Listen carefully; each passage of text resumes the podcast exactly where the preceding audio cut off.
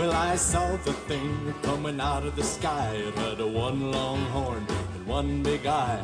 I commenced to shaking and I said, ooh-wee. It looks like a purple people eater to me. It was a one-eyed, one-horn flying purple people eater. One-eyed, one-horn flying purple people eater. A one-eyed, one-horn flying purple people eater sure looks strange to me. One-eyed. Really came down to earth and in a tree. It's got Josh Charles from Sports Night, who played the one who wasn't a slut, when he dated the therapist. It's got him from Sports Night. It's got, what's her name from Just Shoot Me? What's her name? Like, she's kind of like the same kind of Pokemon as, Allison Janney. Of course, we are talking about The Good Wife. We are talking about The Good Wife. Annie loves The Good Wife. It's, what's her name? I can't remember. She's great. She's the same kind of Pokemon as Jane Lynch and Allison Janney. They're like all... Oh, like older, scrawny babes. Anyway. Hot, scrawny babes. So she's great in it. And then it's got, douchebag bad boy from the last couple seasons of Gilmore Girls. I think this is going to be the third week in a row where we've explained what Good Wife is. It's got Bend It Like Beckham Lady. It's got, but it's not, what's her face? No, Natalie Portman twin. Yeah. It's, what's her name? Indian lady? Archie Pun... I can't remember her name. And it's got, it's a Ridley Scott joint. Yeah, it's Ridley Scott and Tony Scott. And, they signed the checks at least. And, it's got ER. It's starring ER. And, ER's husband is a dude who looks like Peter Serafinowicz. I can't remember his name. Really? But it's not him. Oh, it's got what's his name from Sex and the City. Yes! Yeah. Oh, it's got, Man in Black Deadwood. Yes! It's got Lost. Yeah. No, yeah. It's good. It's got Michael J. Fox? Michael J. Fox shows up, and he hasn't shown up yet. I'm only halfway through the first season. It's good shit. We gotta watch the Good Wife. I will watch The Good Wife if you watch Deep Space Nine. Fuck you. I started to watch Deep Space Nine, I got bored. How many seasons of The Good Wife are there? 3. I'll give you 3 good seasons of Deep Space Nine to watch. Deep Space Nine, and I enjoyed it. You started from the beginning, and it wasn't that good. I'm not gonna watch something halfway through. I refuse. I'm not the kind of person. When I'm done with all... Guess what, Bill? I'm out of media once I'm done with The Good Wife and Justified. I'm literally out of media. I will have no video games to play, I'll have no TV to watch, and I'll have nothing to do but watch Deep Space Nine. So calm the fuck down. Yeah! Well, so what you're gonna do, you're gonna spend a month of Bill Entertainment, we're gonna read my Dark Tower book and watch Deep Space Nine, and then shoot yourself. Nope, I'm gonna use your Dark Tower book to start a fire. I hate you. That is my plan. God damn it. So this is the Boy Howdy Podcast. Hey, everybody. I'm Annie. This is Bill. No, this is actually now the Good Wife podcast. Because I do think it's like the third week in a row. It's so good! No, I'd say it's bad. You know, is it on DVD or is it on Netflix? It is on DVD. It's not on Netflix. Someone told me incorrectly that it is on Netflix. It is not. Okay. I got the first... Where are you guys getting... I bought it on iTunes. Oh, okay. But I'm just saying, that's a spicy meatball. There is a lot of Good Wife there. Spicy meatball. Like, we bought a Good Wife, like... couple weeks ago. Is it only the first season that's on iTunes? No, I think they're all on. Oh, okay, very. Well, yeah, I forgot iTunes. You don't necessarily have to wait a year unless it's Game of Thrones for it to come out. It's so good. Huh. Did it just end?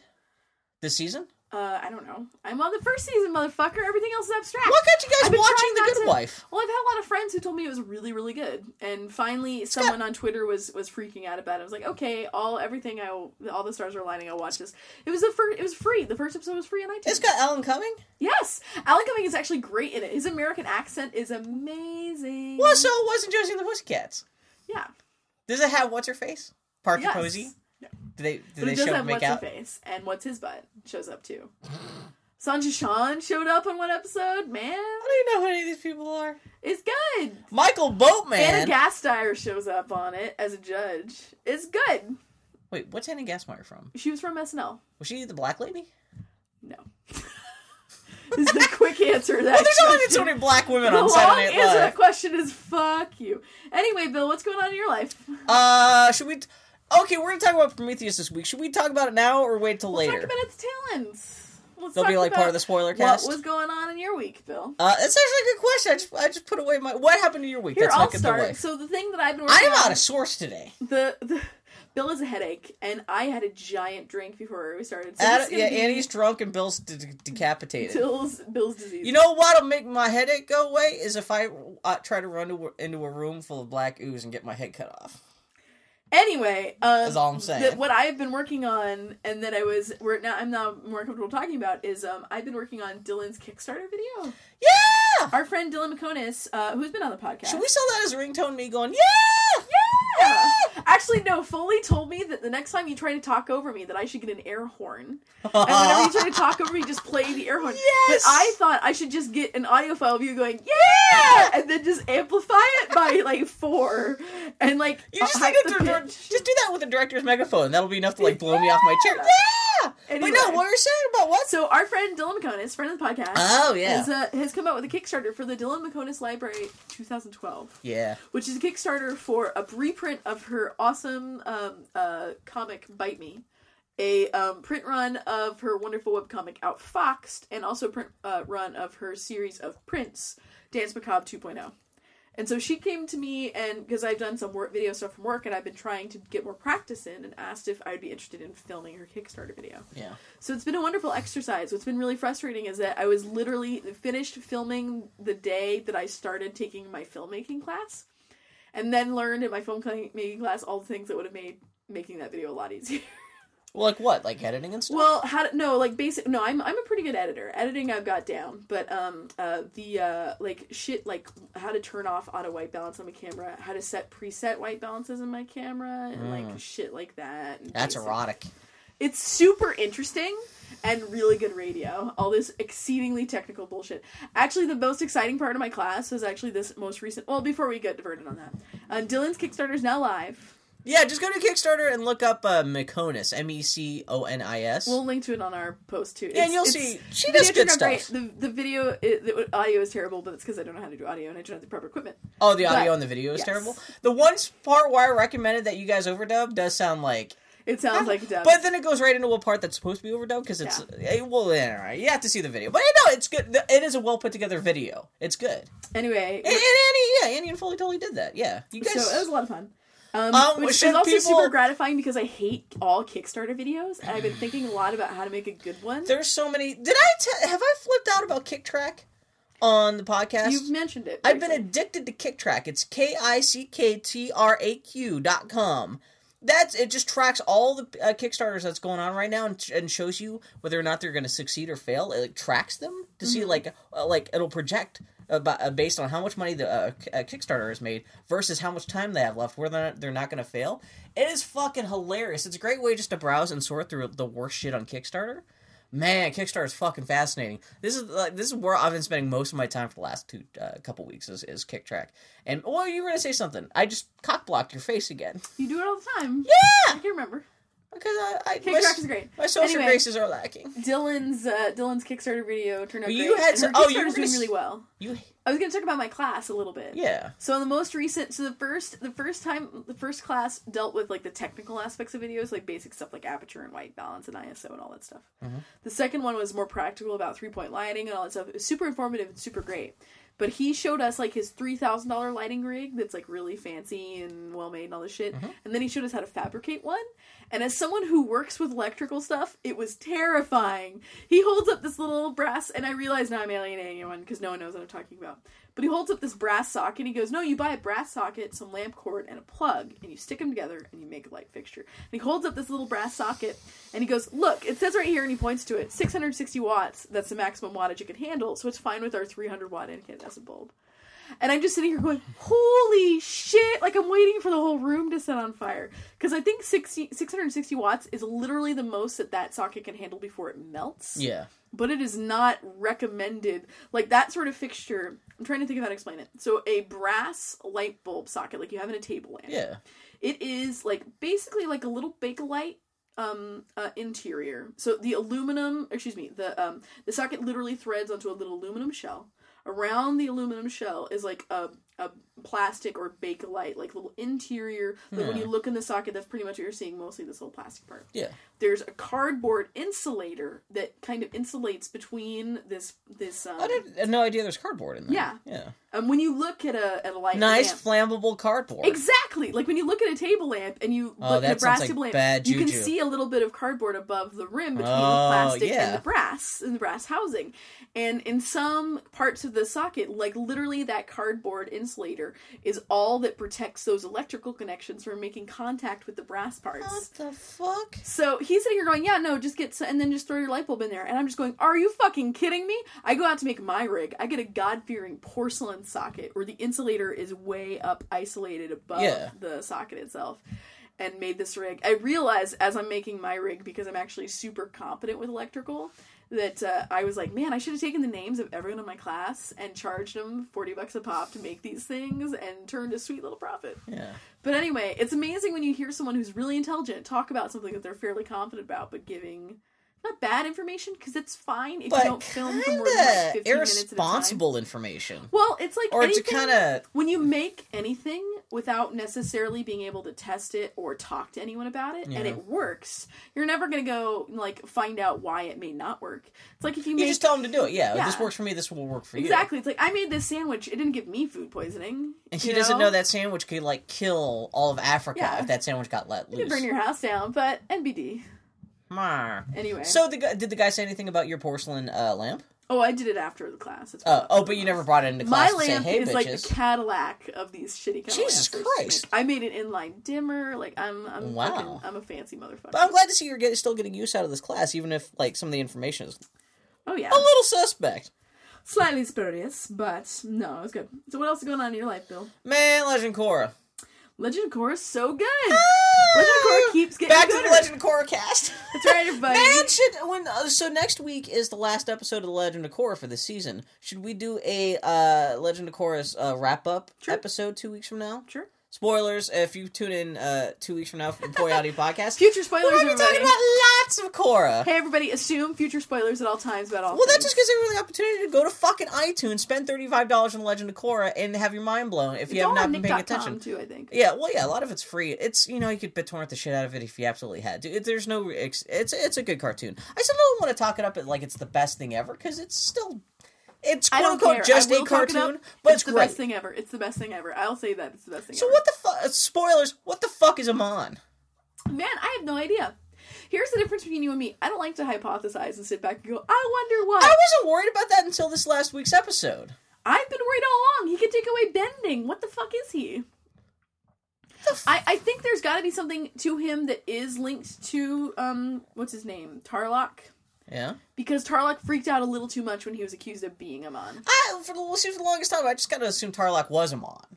And this last week's episode proved that ain't fucking so. That ain't fucking so. Man, that was fucking great! Amon kicks the shit out of him! It was so wonderful. You know what was even more wonderful? What? The scene where Lin Beifong wakes up. And she's sitting up at her wife beater. The Iron Man scene. And she puts on her outfit. God. Oh, I've already seen online people are jerking off. I love that people want to bang the crap out of a 50-year-old lady who hates everyone. No. You don't want to bang Lin Beifong. You want her to bang you. Male or female. She gonna ride you like a train. I'm just saying. I think she'd be disinterested, though. She just would, like, rub my vagina or I'll kill you. What? I'm going to agree to disagree on that point. Anyway, Lin Beifong is the best. Man, and the whole flashback with adult everybody. Okay, oh wait, no, I did think of this. I wanted to say this. So Bill and I had talked last week about our theory that Lin Beifong is the child of Toph and Sokka. You know what I realized is the terrible side effect? No, we were never going to tell, because I think we were going to mention it. Did we explicitly state that? Well, it's like... Because our shit got changed because the new comic book came out. Okay, so the most recent... we never explicitly talked about this. It implies in a roundabout way that perhaps they had a relationship. Like, you could read into it. Maybe. It'll probably... Well, you know what's a terrible side effect of that? Yeah. Think of who... what's his name? J. Jonah Jameson. Think of who... J.K. Simmons. What's his name? Goddamn. Tenzin. Who's Tenzin's parents? Wait, what? Who are Tenzin's parents? Aang and... No! They're first cousins! Ugh. So much for that. As badass as the Korra guys are, they're not going to go there. I don't think so. Well, technically, it's not they ever had sex. They just dated for 20 years. Oh, no, I didn't even think about that. I know, I didn't either. Until... Yeah. Oh, yeah. Man. Anyway. Well, because in the comic, they kind of insinuate there might be something between Suki and Zuko. Yeah. Which, actually, that's kind of a cool pairing. Yeah. I still like Mei. You know, his original girlfriend that he ends up with at the end of the show, Zuko does. But Suki, I like the fact that Suki actually steps up and tries to... There's a little bit of something going on between Zuki. Yeah. Zuki. Is it weird just calling it Zuki? That's their shipper name? Fuck! No, but so, fucking... Okay, so this latest episode of Legend of Korra, you get the extended flashback. You actually find out what Yakone was. I was a little disappointed because I thought maybe Yakone... All this talk about Yakone had fucked up shit 40 years earlier in the world of Avatar. I was wondering... I thought maybe he might be a pro... Kind of like the opposite of Amon. I thought maybe he was like a pro-bending guy who may have been trying to exterminate or something against the...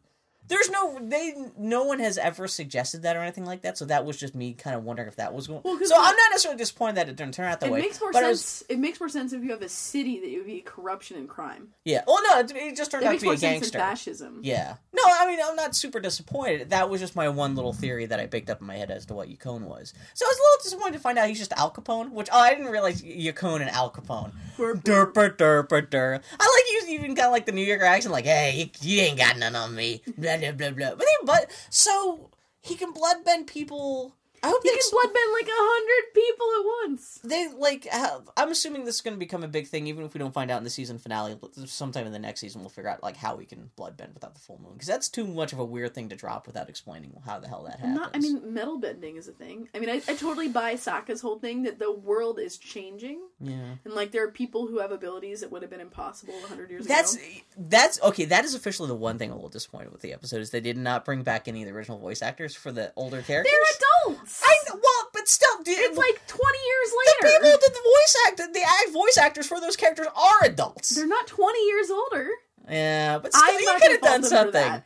Sokka hearing another person's voice coming out of Sokka's mouth was a little weird. I can understand Toph because she was only 12, and now she's like 30, mid-30s in the flashback, so I can see why she's different. I was a little bummed. I was a little bit hoping they would get the kid who played Aang to come back. Granted, that kid's only 40-year-old. I know he's only like 17 now. Bill. But a little part of me was like, I thought those actors were bad. No, I thought they did a fine job. But I love the fact that Sokka still gets to mention his fucking boomerang. Yeah. And his fucking god. But so you find out that Tarrlok is actually Yakone's son. Which I guess that's not big of a shocker because Yakone they'd already shown him in like water bending gear and stuff like that. But I totally loved Korra's thing where she's in the box and she used her arm wrap to hang in there. Oh, that, man, watching that was great. Yeah, Joshua was like, that's fucking clever. It's great. Yeah, no, it was really smart. She kicks the shit out of the, man. I love Legend of Korra. But, so the big thing is that Tarrlok tries to bloodbend Amon, and Amon, just for a moment, he pushes through it. And he fucks up, Amon is a motherfucker. The way I read that is that Amon it has a crazy force of will. Just an insane force of will. I don't think he is supernatural. Because I don't think that's interesting. I don't think that's actually interesting to have this supernatural spirit. Yeah. That I don't actually... Oh, did you read my theories and stuff? Well, you had said, is he from the spirit world? That's how we started this conversation. Yeah! Oh, did I? Yes. I have lots of theories. My brain hurts right now. No, but like...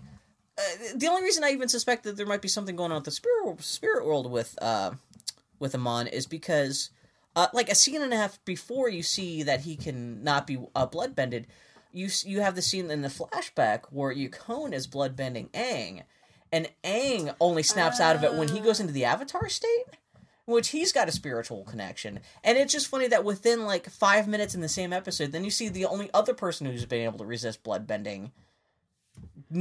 I read a theory... I don't know. Who knows? I read a theory online that I'm calling the Buffy theory. Yeah. And you'll understand why in just a second. That Amon is also the Avatar. What? Because Aang technically died, right? And then came back and then died again. Oh, when Azula shot him with lightning? Yeah. So technically, there are two Avatars.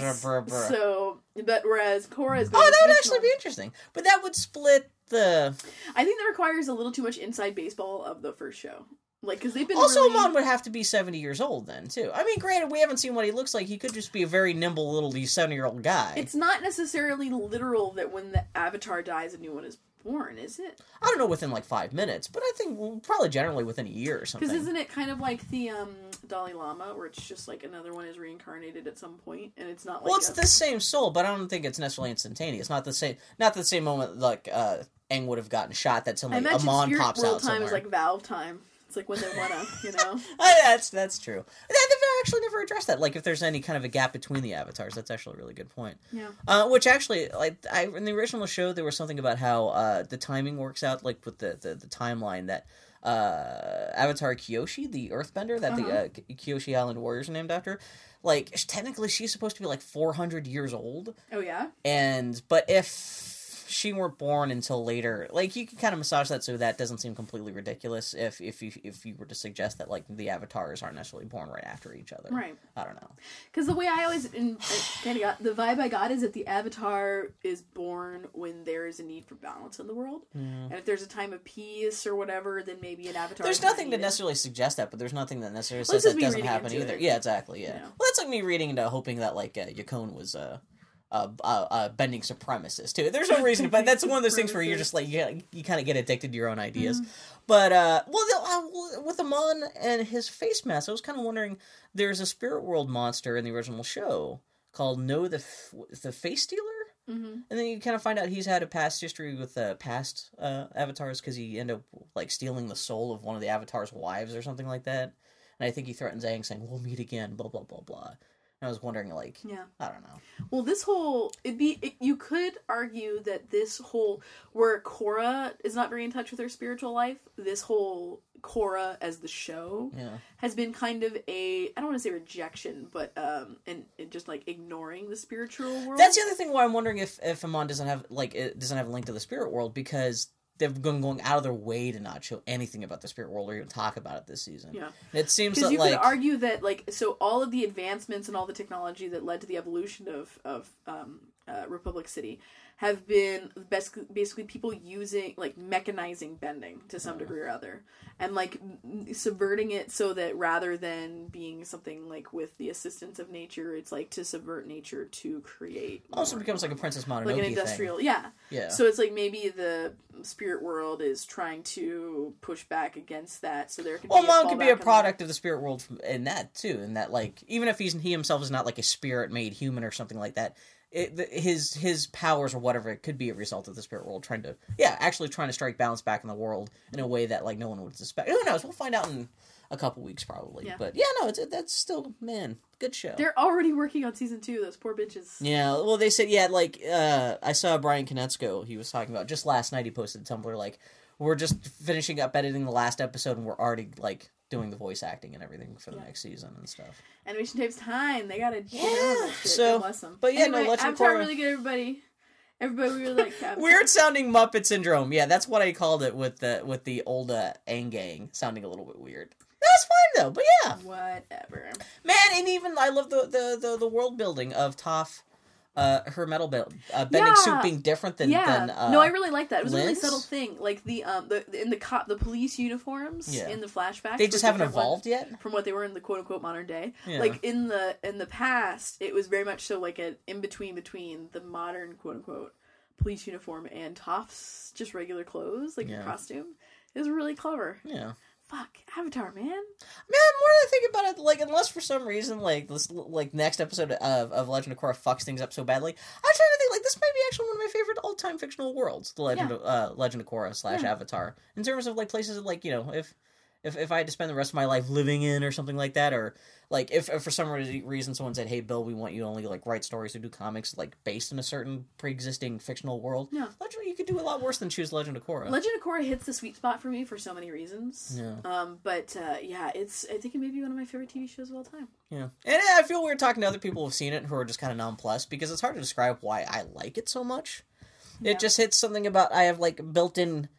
Avatar funny bone in me that just like the show just resonates with. It's hard for me. Well, you and I are both... because I like kung fu stuff, but it's not like I'm... No, but you and I are both totally into the culture of the time that they're riffing on. Yeah. Because you and I are both really super into early industrial, like, you could argue teens through 40s popular culture that they're riffing on pretty hard. You know what? The only other thing I'm a little bummed about, the more it seems like we're actually only going to get 2 seasons of the show... is the fact that, like, we haven't seen actually much more of the city in Legend of Korra. No. We've seen, like, there was a lot of pro-bending, but, like, I mean, granted, there's a whole other season you could show stuff, but we haven't seen any kind of, like, underworld gangster stuff, because I thought that might be an element that, like, her fighting crime, because, you know, the first thing she shows up down, she fights a couple bending gangsters. Yeah. And I thought there might be a little more jazz stuff. Yeah. That still stuff could be coming down the pipeline, but we have, aside from the pro-bending arena, we have not seen anything of the rest of the city, barely, except for the one, two, like, things where there's the riots and the cops arrest everybody and stuff like that. Here's me talking about fantasy anthology comics again. What I'd really love would be a Tales from Republic City sort of anthology. That's just a bunch of cartoonists just doing little stories from different people in Republic City. And Republic City is even a better setup than, like, even the Avatar Last Airbender comics came out. Because it's the one place. Yeah. You could do so much world building with some extra comics. And you just a city, like a city that's a booming early industrial city. It's such an innately interesting sort of scenario. Yeah. Like, you can tell so many stories. You can tell, like, the stories of, like, people coming in from the sticks and moving to the big city the first time, people dealing with corruption, people dealing with crime, you know, bureaucracy, and, like, you know... technology and how it relates to bending and stuff. Yeah, it's, like, totally innately interesting. Yeah. Man. Basically, what I'm saying is, I want to make a fan comic that's Gangs New York set in Republic City. Oh, Jesus! Could you imagine, like, a bending, Butcher Bill? Bill, please draw me the Dead Rabbits. The Aang gang, or the god. Avatar, Team Avatar as the Dead Rabbits. That's what I'm getting at. Oh my god. Yes. You want to talk about niche. So this Liam Neeson Tenzin? Bill did a drawing. Oh god, yeah! He did, like, a Fleischer Brothers-esque poster for Legend of Korra, and then he's like, why didn't anyone like it? No one! Looking at him, and it's like, literally, the center of that Venn diagram is you and me, Bill Mundren. Man! Well, the funny thing is, the reason I did this doodle was because I was talking to Carla Speak McNeil, who, she's a great cartoonist, she does the Comic Finder, and she does this comic she draws gets published by Dark Horse, which is also the same company that does the... Avatar Last Airbender comics, and we were talking, kind of half-joking, half-serious, about maybe pitching to Dark Horse about doing some kind of Korra comics or something like that. And she was like, well, in case that ever happens, you should just do, like, a Fleischer Brothers style, like, Legend of Korra doodle or something like that. And so, like, literally that same afternoon, I started working on that and threw it up on the internet. And, it was just not really well received. That would actually be great. I was like, to have, like, interstitials for the comic would be, like, or, like, what you could do previously on, kind of, like, to have on the show. Yeah. Would be, like, a cartoon that's being made about their adventures. Yeah, well, I was thinking, like, well, even this drawing I did was from the Ember Island Film Company, which is the Ember Island Players, or the people who put on the shitty-ass play based on the events of the original series, in that series. And, I liked your joke, Bill. I liked your joke. Did you notice in my drawing I have... It's Korra fighting the lead equalist guy on top of the car, even though that's never happened. Yes. Because I just wanted to draw that, and I said, fuck it. This film company is known for its inaccuracies in retelling the Avatar story. Their blandishments. I should have made Lin Beifong just naked. Just swinging through the air. So meanwhile, while your Avatar Fleischer Brothers thing fell on deaf ears... Guess what got me popular on Flickr with one person? What'd you do? I've started to collect belt buckles half-heartedly. Oh, yeah! So I posted a picture to my Flickr of my most recent belt buckle purchase. And then this belt buckle fetishist... How do you know he's a fetishist? Because when your name is involving the thing that you're favoriting... Oh, no! And then you go look at their profile and all they have are favorites of one subject matter. Is he still favorited? Did you delete him or something? Oh, I didn't delete him. Because I'm like, you know what? Oh. Well, here's the thing. This is the thing. At the end of the day, I'm looking at his favorites and he's very clearly gay. Like, he is not just, I jerk off to ladies in belt buckle. He does not know that there's a vagina underneath all that. Like, I actually felt bad for him, because literally there's me and my belt buckle, and there's just, like, 300... Well, it's a close-up of your belt buckle. You really can't see what the hell you are. There's just three... And the thing... And he likes the same kind of boys that I do, for the most part, too. Oh, it's so, like, you found a bro. It's, like, 400 pictures of burly biker dudes, like, in their extreme close-ups of their belt buckle. Aww. It's just amazing. Wait, I couldn't even be mad at him. What belt buckle was this? I'm not going to tell you now. I don't want you to know. I don't want you to actually know. It wasn't that one. I'll tell you that much. Oh, did you take down the picture? No. It is actually a picture from way earlier. Like, years ago I took up a belt buckle. Wow. So, yeah, this poor guy is masturbating to this picture of me and this belt buckle. He does not know that there's a woman involved. There's a woman attached to that belt buckle. I feel kind of bad for him. Aww. How did he find it? I don't know. I was looking at it. I don't think I have the word belt buckle. I found some weird, because like people have favorited my photos for like Dylan's feet or like foot fetishes and stuff like that. I've actually deleted a lot of stuff off my Flickr gallery because like not even of you girls, but like some of the other stuff, like random kind of. Well, you know, I took a picture of a Care Bear and someone's like Care Bear fetishist 1969. Yeah. I'm like, oh man. Well, here's the thing. There are two ways I feel about fetishes. Either it's like freaks me out and makes me really uncomfortable, and I'll do what you did. I'll either lock it to friends only or something like that. But then sometimes, like with that guy, at first my first thought was revulsion, and like I didn't want to be involved with it. And then my second thought was like, oh, sweetie, you don't know what you're doing. Oh, you found it. Goddamn it. It's easy to find. It is easy to find. But yeah, no, look at his favorites. Oh yeah, he's gay up the ass. He's totally, it's all... He's probably listening to this turgid podcast feeling, like, all flushed. It's all turgid wieners. Oh, he's braced, totally... You guys should hang out and go to strip clubs together. This is what I'm talking about. I was totally grossed out and offended until I looked at his other favorites, and I was like, oh, sweetie, bro... And you can't even tell. Yeah, it's all you can see is ambiguous. Your thumbs and fingers, so you can't even tell what the hell you are. Yeah. It's ambiguous. You know you're a white human being, and that's it. It just cracked me up.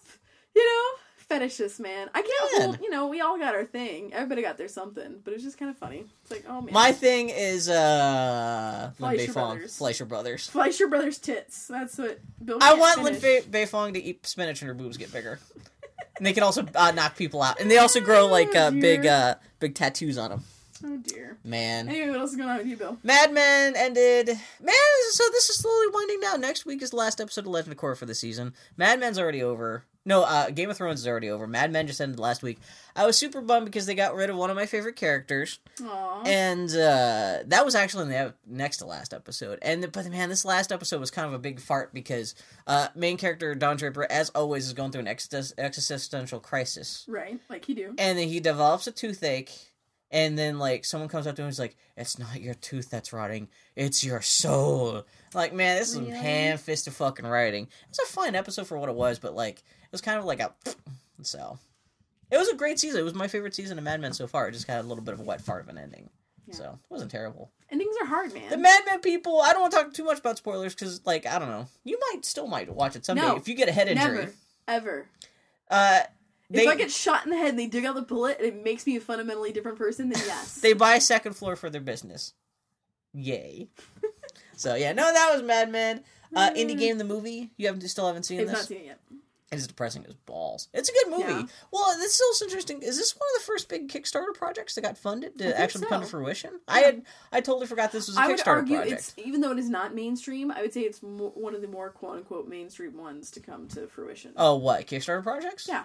Oh, you mean my gummy bear fetish belt buckle thing that got funded 6 weeks ago? It's an edible belt buckle. Yeah, well, it gets... Well, if it's made out of gummy, it's going to be exposed to air, it's going to get a little crusty and hard, and you could just, like, lick it, like, when you're in the movies, you just lick your own belly button with the belt buckle. Just, it's going to get crusty and hard. It's a sugary salt, like, for human beings. As long as you don't get any shirt on it, it gets all linty and weird. You have to put, like, saran wrap on it and, like, make sure your spit can kind of, like, encase it. What? Is this a bad idea? You brought it up. But Indie Game Movie! What? Indie Game Movie. Do you know what it's about? Tell me about it like I'm a child, Bill. What's it Explain about? It to me as you would a child. Yes. Wait, do you know... How do you even know that?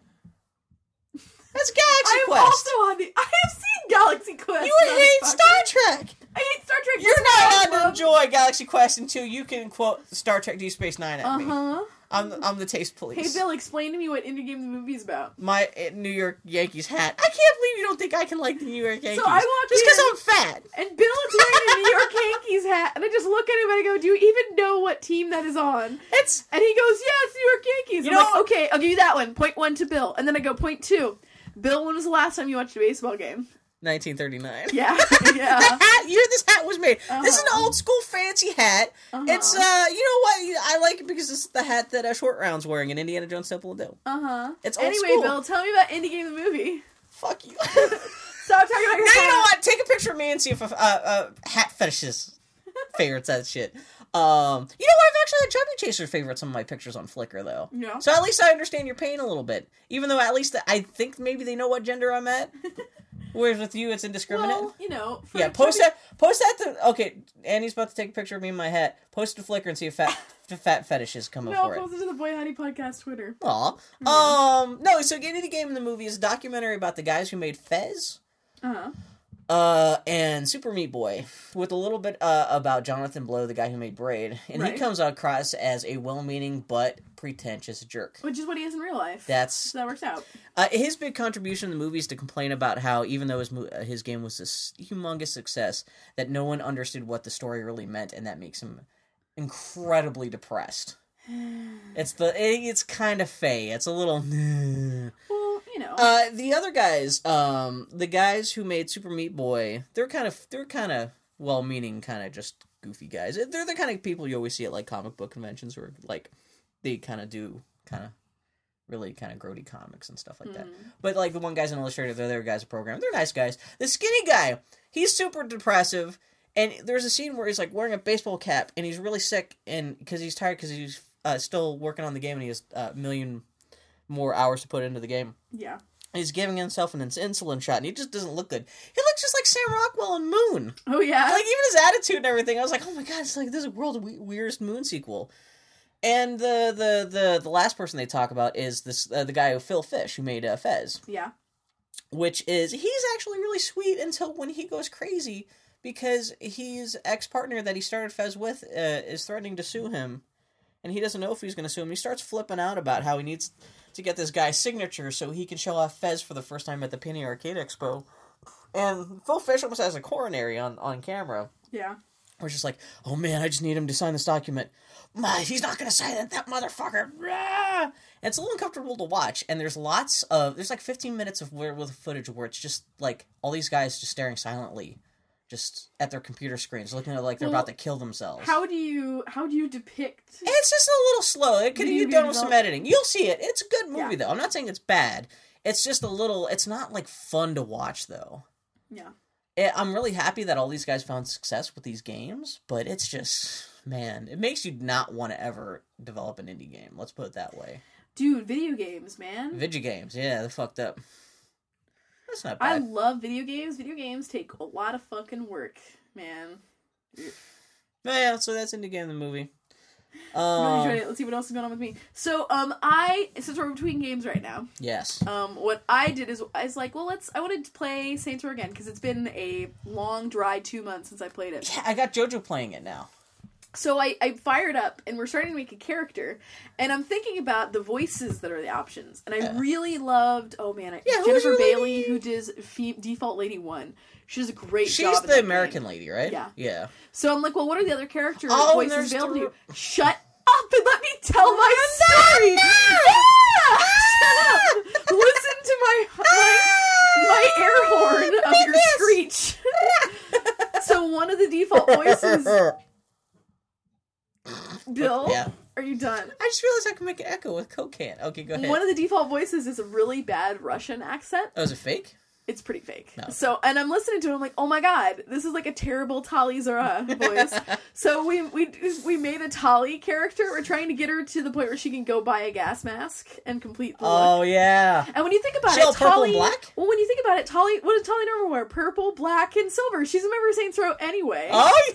So it works out. So the way I'm playing it is that this is what happens to Tali after the battle for Earth when she's stuck on Earth. She takes Shepard's Xbox and just plays Saints Row. That's how I'm playing it. Super meta role play. Yep, that's how I'm playing the game. And she's so happy because she can eat the Earth food in the Saints Row game, even as she's starving to death while playing the game outside of the game. That's right. Aww. Anyway. How far into the game are you? Oh, I only just started. The game's only like 8 hours. Yeah. Yeah. No, JoJo, he got an itch to start playing Grand Theft Auto 4 because he just realized he never beat it. Yeah. Back in the day. And I was like, man, fuck this shit. Man, did you see all this stuff with the new CEO of THQ where he's like, yeah, we're going to pretend like Saints Row the Third never happened? It turns out like that was a misprint or something like that. Well, no, it was quoted out of context. I read the context. And the context was he was being interviewed by this guy. And the interviewer said, I haven't played Saints Row the Third because I have to play around my wife and my son, and I thought it would be too embarrassing. And the CEO says, wrong? Yeah, it's kind of embarrassing. And that's pretty much... No, and then he went on to say that, like, he knows the team can do something different if he wanted to. I read parts of the interview, and it sounded like, if you read it in context, he was not saying that he wants Saints Row, 4 to be different or anything like that. I think he was just agreeing that it was embarrassing that, like, this is a game that you don't necessarily want to play around with your family. But I don't think he was saying that, like... I don't think he was saying he was embarrassed for Saints Row. Yeah. Or about Saints Row. Who knows? That company's going under anyway. What the fuck? They're not going to be the ones making a goddamn Saints Row 4 game. The creative director of Saints Row the 4th, because they're working on it, has said that they're like, okay, because Saints Row the 3rd, the ending of it is insane. That whole game is insane. I love it. From start to finish. I love that. The ending of it is so ridiculous and strong, and he said that they've come up with an idea for Saints Row the 4th that's even more ridiculous and intense. Well, it's interesting because the Saints Row games, it's not like Grand Theft Auto where they just come up with a new character for every game. There's kind of a linear plot. Like, technically, Saints Row 3, I've never played any other Saints Row games other than Saints Row 3, but it does kind of toss you into a story that seems to be picking up from the last Saints Row game, because there's characters who are like, oh boy, remember this from the last time we were hanging out together? Oh yeah! I would say it's really loose. Like, I don't think they're necessarily beholden. Games. I don't think there's a big narrative they're worried about, like, from game to game. There's, but, like, a deep canon, you know? As long as you get the zombie voice in Saints Row 4, that's all I care about. Anyway, seriously. So yeah, I'm playing Tali Zora as our character. Oh, that's fantastic. It's a lot of fun, actually. Man, what else? So on the vein of Mass Effect, what's their name? I think it's like Treetop Studios, who does all the licensed gear for BioWare. Mm-hmm. Today released some new Mass Effect shirts, and it's like, okay, so there's like a Cerberus helmet and like a fucking... Did you see the retro SR2 shirt? See, that's great. I liked the Normandy propaganda shirt. That's what it was. So Bill had to explain this to me. There's one that's an ED pinup shirt. And just saying that sentence, I'm already like, I can't talk shit about it because I draw shit like this for a living. So what is it a riff on? It's the Farrah Fawcett poster from the 1970s. She's in that same pose. Yeah, look it up! I'm gonna look it up right now. I wonder if anyone on NeoGAF has made a thread about that. But yeah, no, it's Edie, and she's just sitting there with her, like, the Farrah Fawcett poster was known for the fact that her nipple's poking out of her. Oh, you're totally right! Yeah. Okay, now when I see it, I recognize it. Which I thought that was clever. The actual rendering isn't necessarily that awesome. Well, the only reason why it tripped my crapdar is that they had the terrible Tali pinup shirt. Is that the one with their ass sticking out? Yeah. They had one that was like the Miranda pinup. At least the Miranda one, like, she was supposed to be a nose art girl, and that worked. Yeah. Like, I thought, well, because she's riding on the Normandy. Yeah, and also I think you could argue that that's less sexual than how she's depicted in the game. Yeah, that's true. Her butt's pointed away from the viewer. Exactly. Yeah, it's not like butt crack. Man, I want to do a Mass Effect shirt that says "Welcome to the Grand Canyon." And it's to picture people, it's people standing by the Grand Canyon, except that you see actually the Grand Canyon is her butt crack, and it's her head in the rising saying, "Hello, my name is Miranda Lawson. This is my butt crack. It's also the Grand Canyon." My butt's big. And the Grand Canyon's all got like that white hexagonal shit on it. Speaking of dumb jokes to make you laugh. A friend of mine brought over an episode of Bob's Burgers that she wanted me to watch. Oh, no! It's like 8 episodes into the second season. It's like, no, you have to watch this. It has a dumb joke that made me laugh so hard. What was the joke? The joke was, what is the character? Tina, the daughter? The older one who's kind of, yeah. Who just wants to fuck everything? She had some friends in her room, and they're roughhousing, and they knock over... She has a collection of horses. Yeah. And one of her horses falls and breaks, and she goes, "Oh no, my porcelain horse, Horselin." I tell you, I laughed so hard. I started crying. I knocked my glasses off my own face, and I couldn't breathe. Bob's Burgers got its moments, especially funny when you realize Tina's jokes. The fact that Tina's also voiced by like a 40-year-old man. I love dumb jokes. Like, no, Bob's Burgers got its moments. The comedy that really gets me and that I keep coming back to is dumb humor. Yeah. There's a reason why Will Ferrell movies communicate to me on a primal level. So Step Brothers is your spirit animal movie. I just love dumb jokes. God. So what do you think of the rest of the show? Bob's Burgers? Yeah. I watched the pilot, which is... nothing should be judged by the pilot. It takes a couple episodes for it to kind of... Even then, like I said, it never gets to be like, oh my god, critically acclaimed, amazing. But it's just fun to watch. When I'm done watching The Good Wife and then done watching Justified, then I'll maybe move on to... Justified. Yeah, the first season, there's only 9 episodes per season. The first episode... I mean, you can literally watch all of Bob's Burgers in like 3 hours if you wanted to. So the other thing I did this week is that, so I think we talked about this a little bit. Greg Rucka wrote this essay on Io9 a while ago about writing female characters. Uh-huh. Because Greg Rucka has been, he's always been acclaimed for writing strong. Oh, he's got in Portland and... He did Stumptown, that's the name of it. Oh, okay.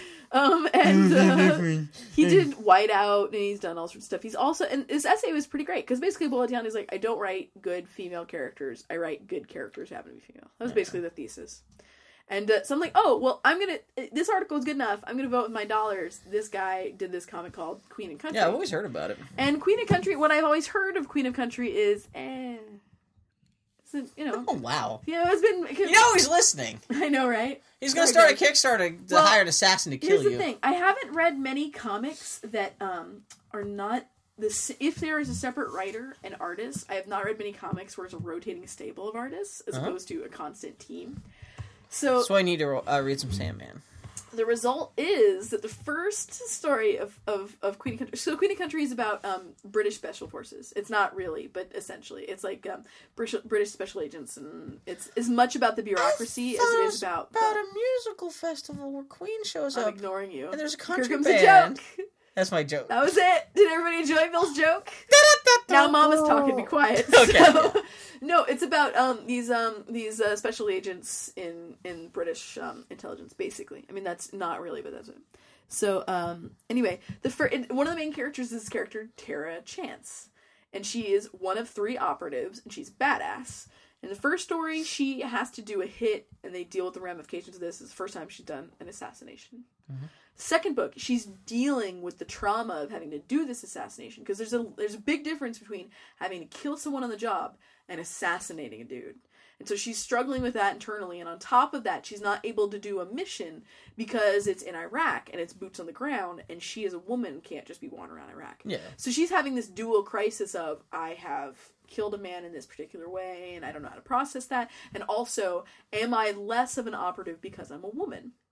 And so, like, it's a very interesting sort of conflict to explore, and the way they handle it is pretty well done, I think. The third issue, or the third story, I should say, new artist, the first thing that you see is they're on an operation, and whereas they're dudes, and, like, they're SWAT dudes, and, like, flak jackets and shit, she is wearing a mesh tank top. What? A mesh tank top and a black bra. What? The next scene, they're back at headquarters. She's wearing a leather pantsuit. What? Like bodysuit, like catsuit. Why? And then there's one scene where she's having to be professional. Doesn't the writer have pull enough to say, hey, don't draw the character like this? Well, I'm like, okay, here's what I'm thinking, because this is me trying to give it credit, because frankly, is this a Dark Horse comic? This is Oni. It is, here's Oni. The thing. I genuinely, looking at it, I'm like, okay, it's Oni, it's creator-owned, Oni has $0 to begin with, so here's what I'm thinking. Oh, man. You pay an artist... They do it. You don't necessarily have the time to do notes. I was trying to really give them a credit of the doubt, because I just stopped reading it. That is a weird stylistic... I stopped reading it. Because I can see the drawing style would change, but you don't suddenly just change the whole idea of how the character operates. It was like someone fundamentally did not understand the book. Yeah. And granted, I think it was new enough that maybe the artists were working concurrently. Was this a recent issue? Oh, no. This is back in like 2002. Okay, because I thought that was an older comic series. This is back in 2002. Yeah. Back in the day. But yeah, no, I stopped reading. I still have like half the book left. I'm like, nope, can't do it. Like there's one scene where she's supposed to be dressed professional for like an interrogation sort of thing, and she's wearing this shitty, like the widest, crappiest scarfy tie, and like she's drawn like with like. Can the guy draw well, he just chooses bad costuming for what's? It's comic booky, you know. It's very stylized. Who's the artist? I don't know. Some guy I don't like. I don't know. It's like, I think he made $0 doing it, and he put $0 worth of effort into it. We should cut a fake Oni commercial. Here's the thing. I love Oni. Stumptown is great. They actually, this is another thing I want to talk about today. They announced recently that they're going to be printing Bad Machinery. I had no idea. Okay. So this is John Allison's comic that he's been doing for a while now, which is great. It's basically a riff on Hardy Boys, Nancy Drew sort of thing about these... three boys and three girls, and the adventures they go on solving mysteries. Is that anything to do with Bobbins or Scary Go Round? It is in the Scary Go Round universe, which is in the Bobbins universe. Because Ryan from Scary Go Round and Bobbins is a teacher at the school. Oh, okay. Shelley Winters shows up. I think that's the only thing I care about. Shelley Winters show up. Yeah. You and everyone else on the internet. Well, this is the eternal shame of John Allison. People Google Shelley Winters. one of the best comic characters out there. Anyway, I can't even remember what she... Bad Machinery is a great comic. I can't... John Allison is an amazing cartoonist, and he's doing some of the best comics work online, I think. But I'm really excited, because reading his books, they work so well. Like, he very clearly, from the start, plotted this to be a book. Okay. And it's not self-published because he's been trying to get a book deal with it. And God bless him, because he's self-published before all of his other books, and that's a hard, But you say Oni's got no money, so he's probably only getting paid like... Well, no, the trade-off is... They took him out to lunch for free. Well, no, Oni... What's great about Oni is that they very much so believe in creator-owned properties. Oh, really? So he's going to actually... Yeah, I mean, when you are published by Oni, you are getting all of the benefits from making it. Oh, okay, cool. So he's actually going to see a cut of profits. Oni is the good guys. That's why Oni is broke as shit, because they're not, They really are all about the creators. Yeah. Okay. And the creators make the best book. Well, if you're going to be a broke comic book company, that's a good reason to be broke. Yeah, it's not mismanagement or anything like that. It's just the creators get all the money. I love Oni. Know that this trouble I had with an issue of Queen and Country that they published 10 years ago. Well, what are you going to do? Exactly. It's not like anyone's particular fault. Oni, except for the guy who drew that. Yeah, it was just a weird thing that made me feel really uncomfortable and gross. Man. Anyway. Man. That was my week. RoboCop? You're not going to talk about RoboCop? RoboCop don't get a mention? I was waiting for you to mention RoboCop. Way to do it. Nice segue. I watched RoboCop for the first time. I'd never seen RoboCop. RoboCop is my favorite Paul Verhoeven movie. It's what's the most like just watching a comic book on TV. Yeah. It's ridiculous. I can't believe how many squibs they used during the course of that movie. If you want to see a dude get shot 47 times and somehow still be alive, enough to still be dancing after the 48th bullet in his body. Man! So did you like that better or worse than Total Recall? They're such different movies. I like RoboCop because it's a more just streamlined, stripped down movie. It's more of a basic, simple plot. Yeah, it's not trying to be as high minded as Total Recall. Total Recall. I don't think it's trying to be high minded. I think it's just a Philip K. Dick. No, but it's not like it's a Philip K. Dick story. Any Philip K. Dick story is like RoboCop filter. Is it reality? Yeah. Is it not? That's what you and so the basis of any Philip K. Dick movie is going to be like this weird ambiguity. Whereas RoboCop is like, dude shoots people, dude gets shot, dude comes back to shoot people. The end. Yeah. And that is great. It was the kind of pure, straightforward movie that does not get made anymore. Yeah, well, yeah. It's violent. It's fucked up. Shit happens. Yeah. Messages get delivered on DVD, and that's how you know this movie, we're already moved past the near future that this movie's supposed to take place in. There's a great scene, there are a couple of these, where there's just, a wall of TVs, and they're old, CRT televisions, right? And it's great because there's one where it's this wealthy company and they have a wall of televisions, and it's so they built little cubes and filled them with these different televisions, but they clearly didn't have the budget to go out and buy a bunch of the same television, so it's 8 or 9 differently sized televisions. As I said, I love all these movies like that where it's you get the idea, we're kind of in the future, but man, and he gets his arm blown off and he gets his hand blown off. Oh yeah. And the dad from That 70s Show is a bad man. So that's why I can't watch, even to this day. I've never seen a whole episode of That 70s Show because I can't. Whenever I see the dad from That 70s Show, I just picture him going me. That scene, the scene where they kill the cops, is the most ridiculous scene I've ever seen. I remember reading about that as a kid, because originally the movie got an X rating because of that scene, because they had built this whole animatronic puppet where they were going to show the back of RoboCop's brains getting blown out. God. And that's why, later on in the movie, when he takes his helmet off, you see, his whole back thing of his head is all robots. Yeah. And because that whole part got blown off. Yeah. And so I guess, it only leaving kind of, his face mask organic that they filled with robot parts. Yeah. And so, they did this whole thing where, his head, the whole back of his head exploded. And, of course, the MPAA is what the fuck is this shit, motherfuckers? You gotta cut that shit out! Yeah. And so, that's some of the other violence. I like that is so terrible that allowed them to give a pass to the dude just getting a hand shot off. And, I know, bloody, 2 second scene. Bony, shattered stump of his hand. Yeah, spurting barbecue sauce everywhere. I love the and they have the whole gratuitous shot of him going, "Oh, my arm!"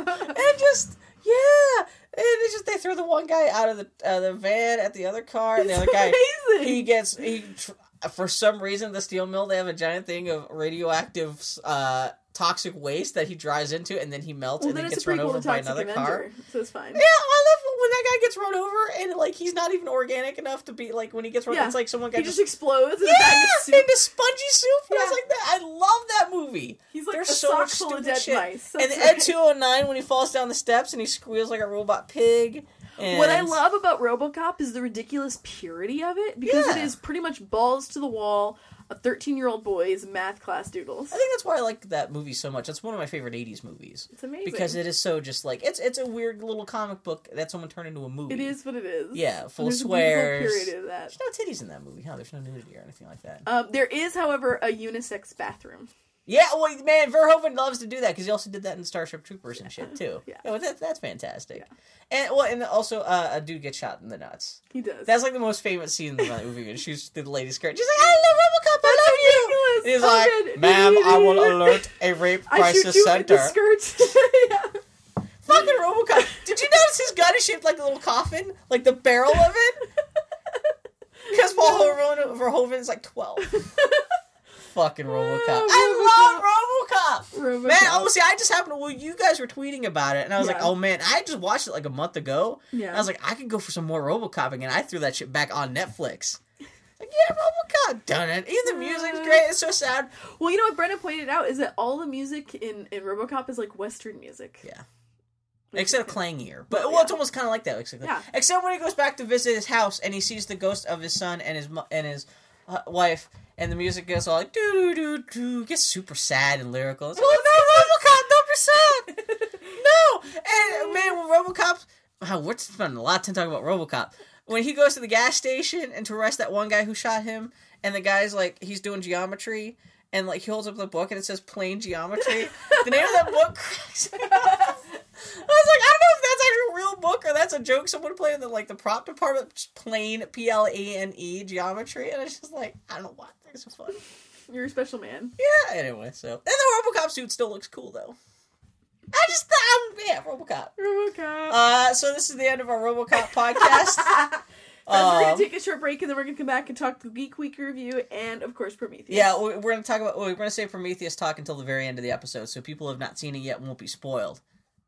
For once, we're trying to be considerate. We're trying to be professional here. Working real hard. Yeah. Anyway, we'll back in a bit.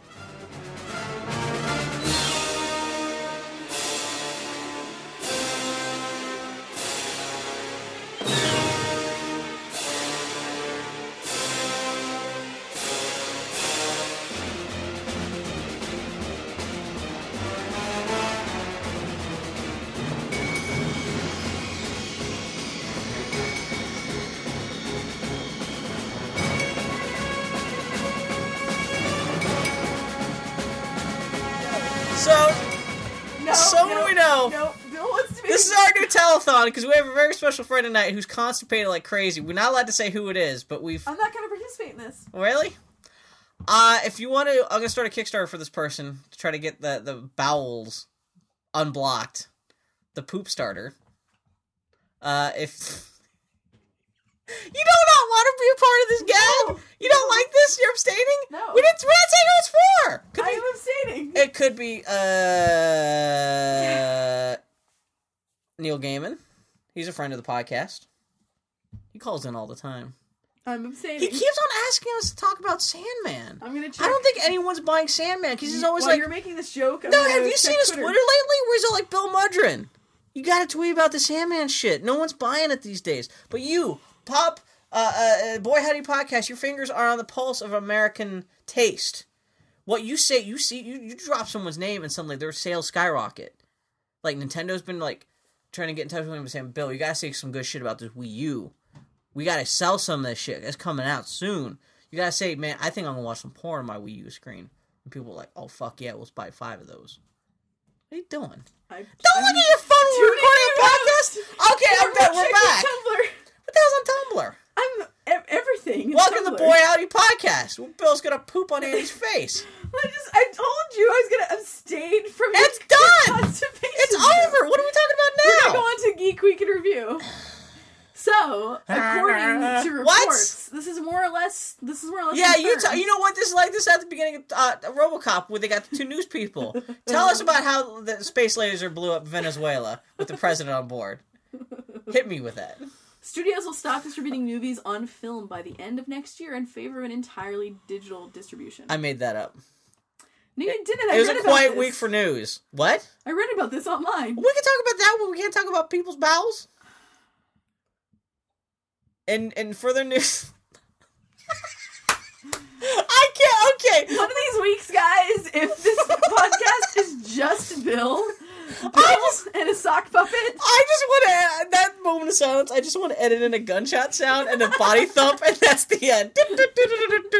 Thanks for tuning in. It's the Myth the Boy Hot Show. Oh, man. No, yeah, so yeah, I guess, so it sounds like all the major studios will start, just stop distributing movies on film by the end of next year. Yeah. Which, that's pretty fucking fast, though. That's intense. I mean, granted, it's been a decade in coming. It's, digital distribution is too fast and too real. I mean, it makes sense. 35 millimeters to grade. I wonder if that's actually going to happen that quickly, because then every screen in the America, in every major theater complex is going to have to switch over to that kind of digital projection. This thing. Also possibly... Which, it's going to happen eventually, but... This possibly eats the lunch of second-run theaters. Because the big thing with second-run theaters is they get the shitty 35 millimeters. Like, oh, long run. Yeah, that's actually a good point. Because, like, for instance, when I went to go see The Three Musketeers last year at the Academy, it was really clear that was a 35 millimeter print that has been in rotation for a little while. Oh, yeah, it's just worn out to shit. Like, and beyond that, like, it was missing. Because when you're a projectionist at theaters, sometimes you steal frames from movies. Yeah. And, like, cut them and everything, or, like, as ends where... The Three Musketeers? Yeah, I could tell bits were missing. It was wow. Intense. Where's that at? Was that the... It was the Academy. It's not their fault. Yeah. It's just the print they inherited. Yeah. You know what the future of that is when you get the digital file and there's, like, animated GIFs from 4chan slipped in there? Just, like... You got these Tyler Durden types trying to, like... That's the only possible conclusion. Yeah, that's a bummer, though. It's lame. I can't imagine every movie theater in the country is going to switch over to that within a year. Probably within the next couple years.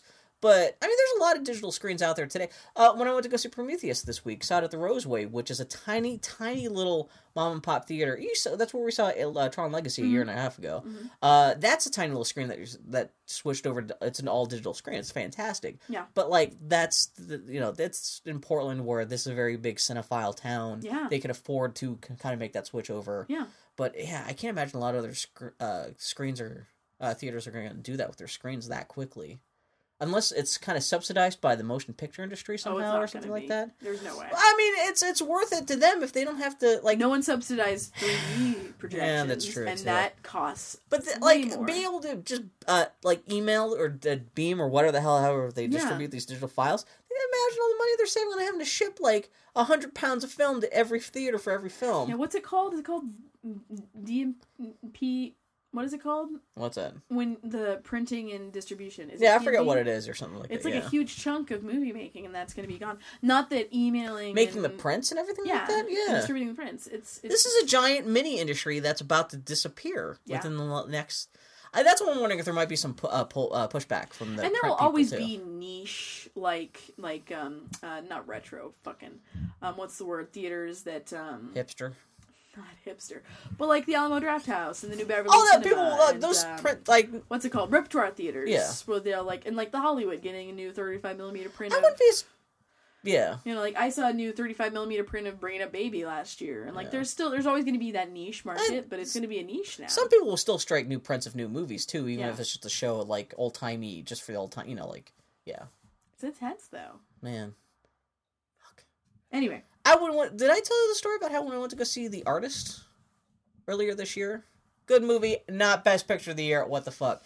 But because it was a silent film, you could actually really hear the theater clacking. Or the projection. That would be kind of great, though, because it would seem to add to the That's experience. Exactly what it was, and for a moment, like, watching this, you know, it's a brand new movie. Yeah. But, like, for a moment, they're just like, sitting in this totally silent theater, hearing, like, of the projector whirring behind me. Yeah. And, like, even looking up, and you can see the beam... Yeah, going through the sky or going through the air above your head. Yeah. I was like, man, this is I'm going to be like this is I'm part of the last generation who's kind of grown up with this. Oh yeah, yeah.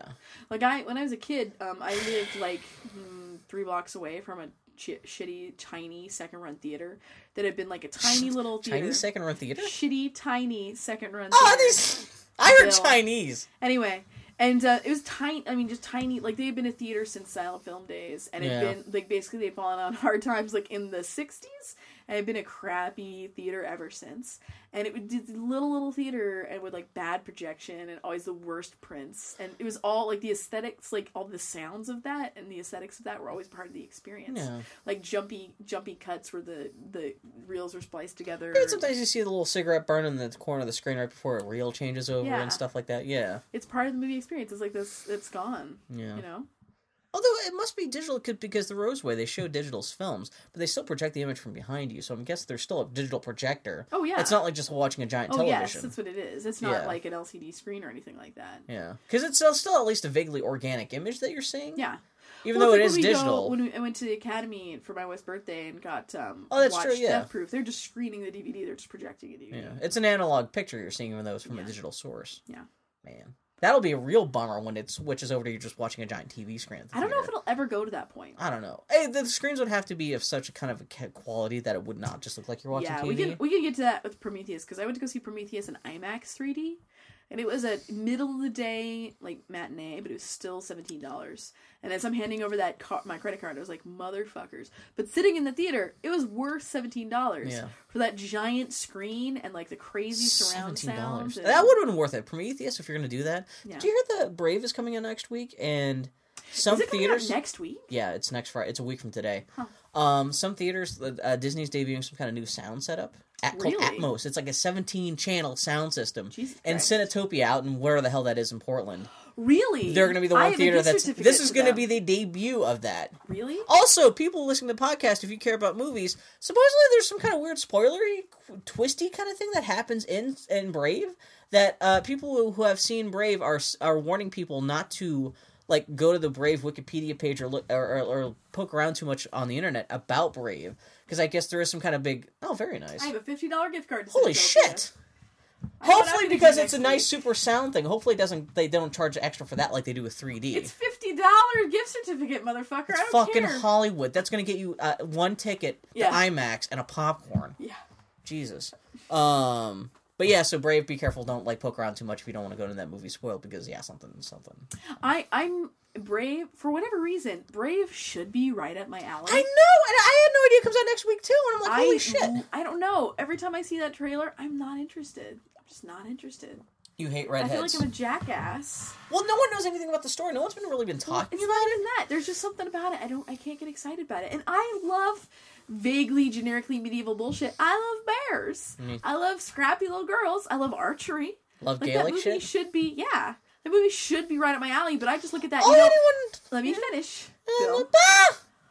When I look at that trailer, every time, I just want to do a double feature of Secret of Kells and How to Train Your Dragon and get the same new. I wonder if that's part of that. You've already had 2 films kind of run over that same kind of like era. I don't think it is, really. I mean, I think they're totally different movies. It could also be Pixar not on their game and not making movies you want to see right now. My point is that it's weird that I'm just not interested in it. On the other hand, that means that I go see it and I dig it, then I'm going to have an even better time. Oh, exactly. So you're better off putting it out of your mind until next Friday. Yeah. Yeah. It's just weird that I'm not excited about it. I'm not excited. It's not on my radar at all. I don't know. Because I have so many other things on my slate right now. Yeah. Nope.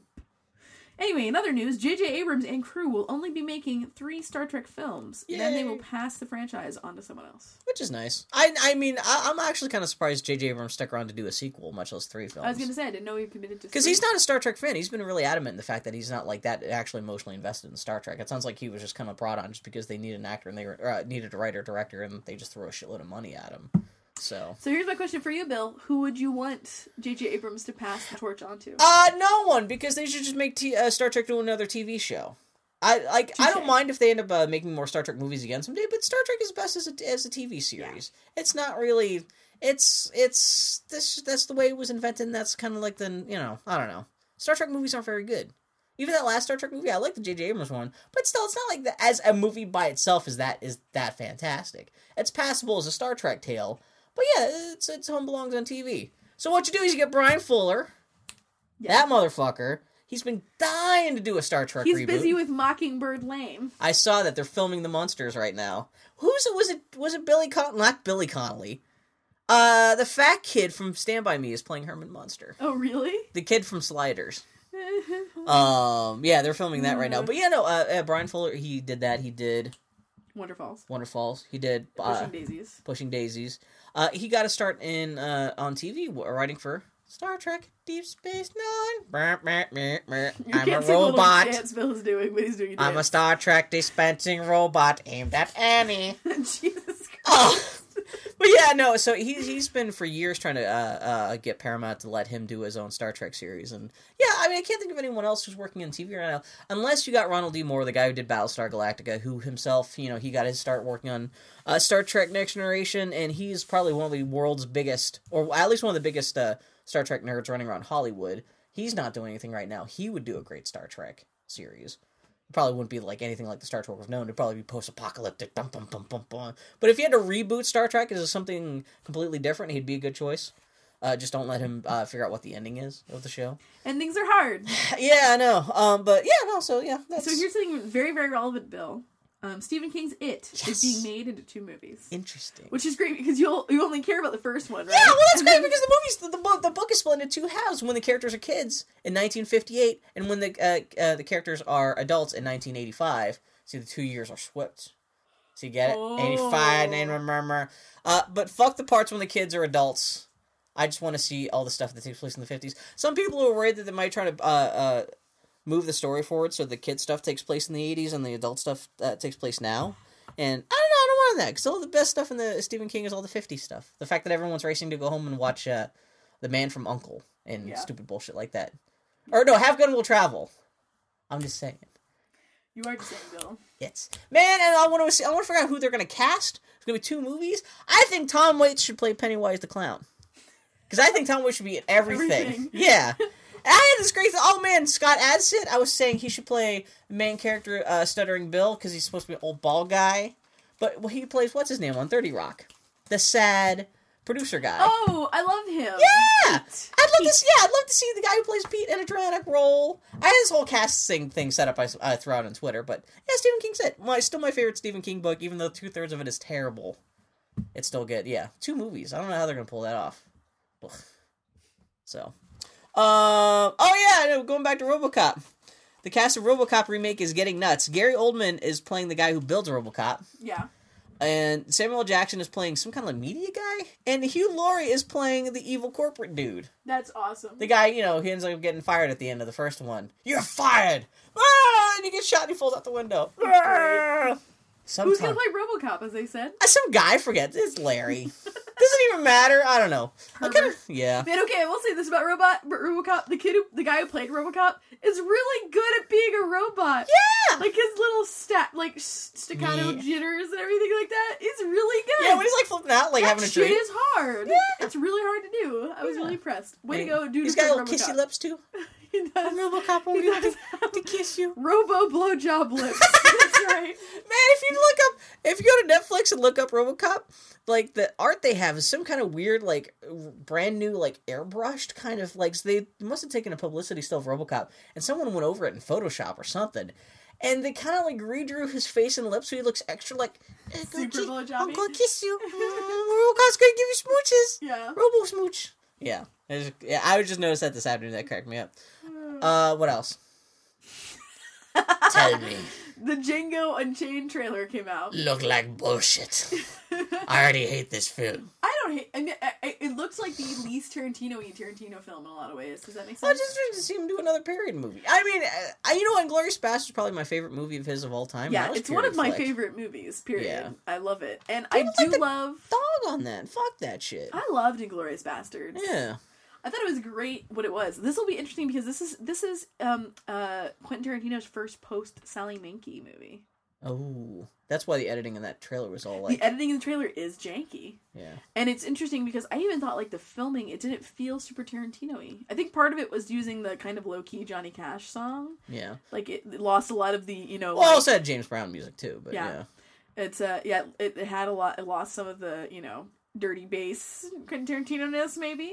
But I cannot wait for Leonardo DiCaprio as a terrible racist. It's going to be amazing. And he's just a sly bastard. Yeah. He's just like, I love that one shot. I love that smarmy face. Quentin Tarantino does that perfect, like, 70s, like, schlock. When he turns out, like, argh. I saw this wasn't in the actual trailer that was released, but someone made a great animated GIF where it says, like, Leonardo DiCaprio and, like, really janky font, and then it zooms in, so it really does look like a 70s movie.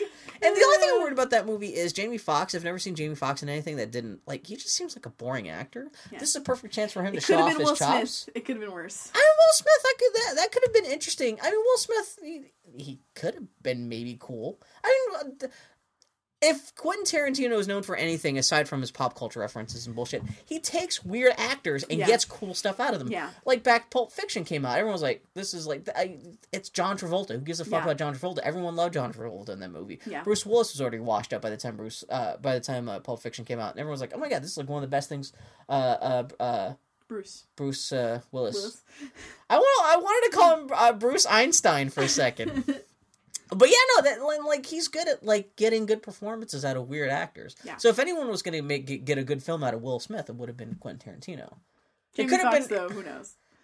Jamie Foxx was great in Toys. Did I mention this last week? Because he's in the movie Toys, one of my favorite films of all time. He plays a security guard. He's with this other guy who's brown skin of indeterminate ethnic origin, and they're watching this thing and they think it's MTV, and it turns out it's Sean Penn's wife getting her titties, her bra taken off to show her titties by Robin Williams. And there's a robot toy dressed like a spy, and he gets caught up in the bra, and he flings himself out of a window, and they're like, what's that? And they turn their heads aside and gets run over, and Jamie Foxx is like, Every time you describe Toys, it just sounds like a fresh nightmare. And then it's Joan! It's Joan! Wait, no, Joan Q's actually dressed like a paper doll, and oh my god, Toys is the best! But that's Jamie Foxx. That was his first role.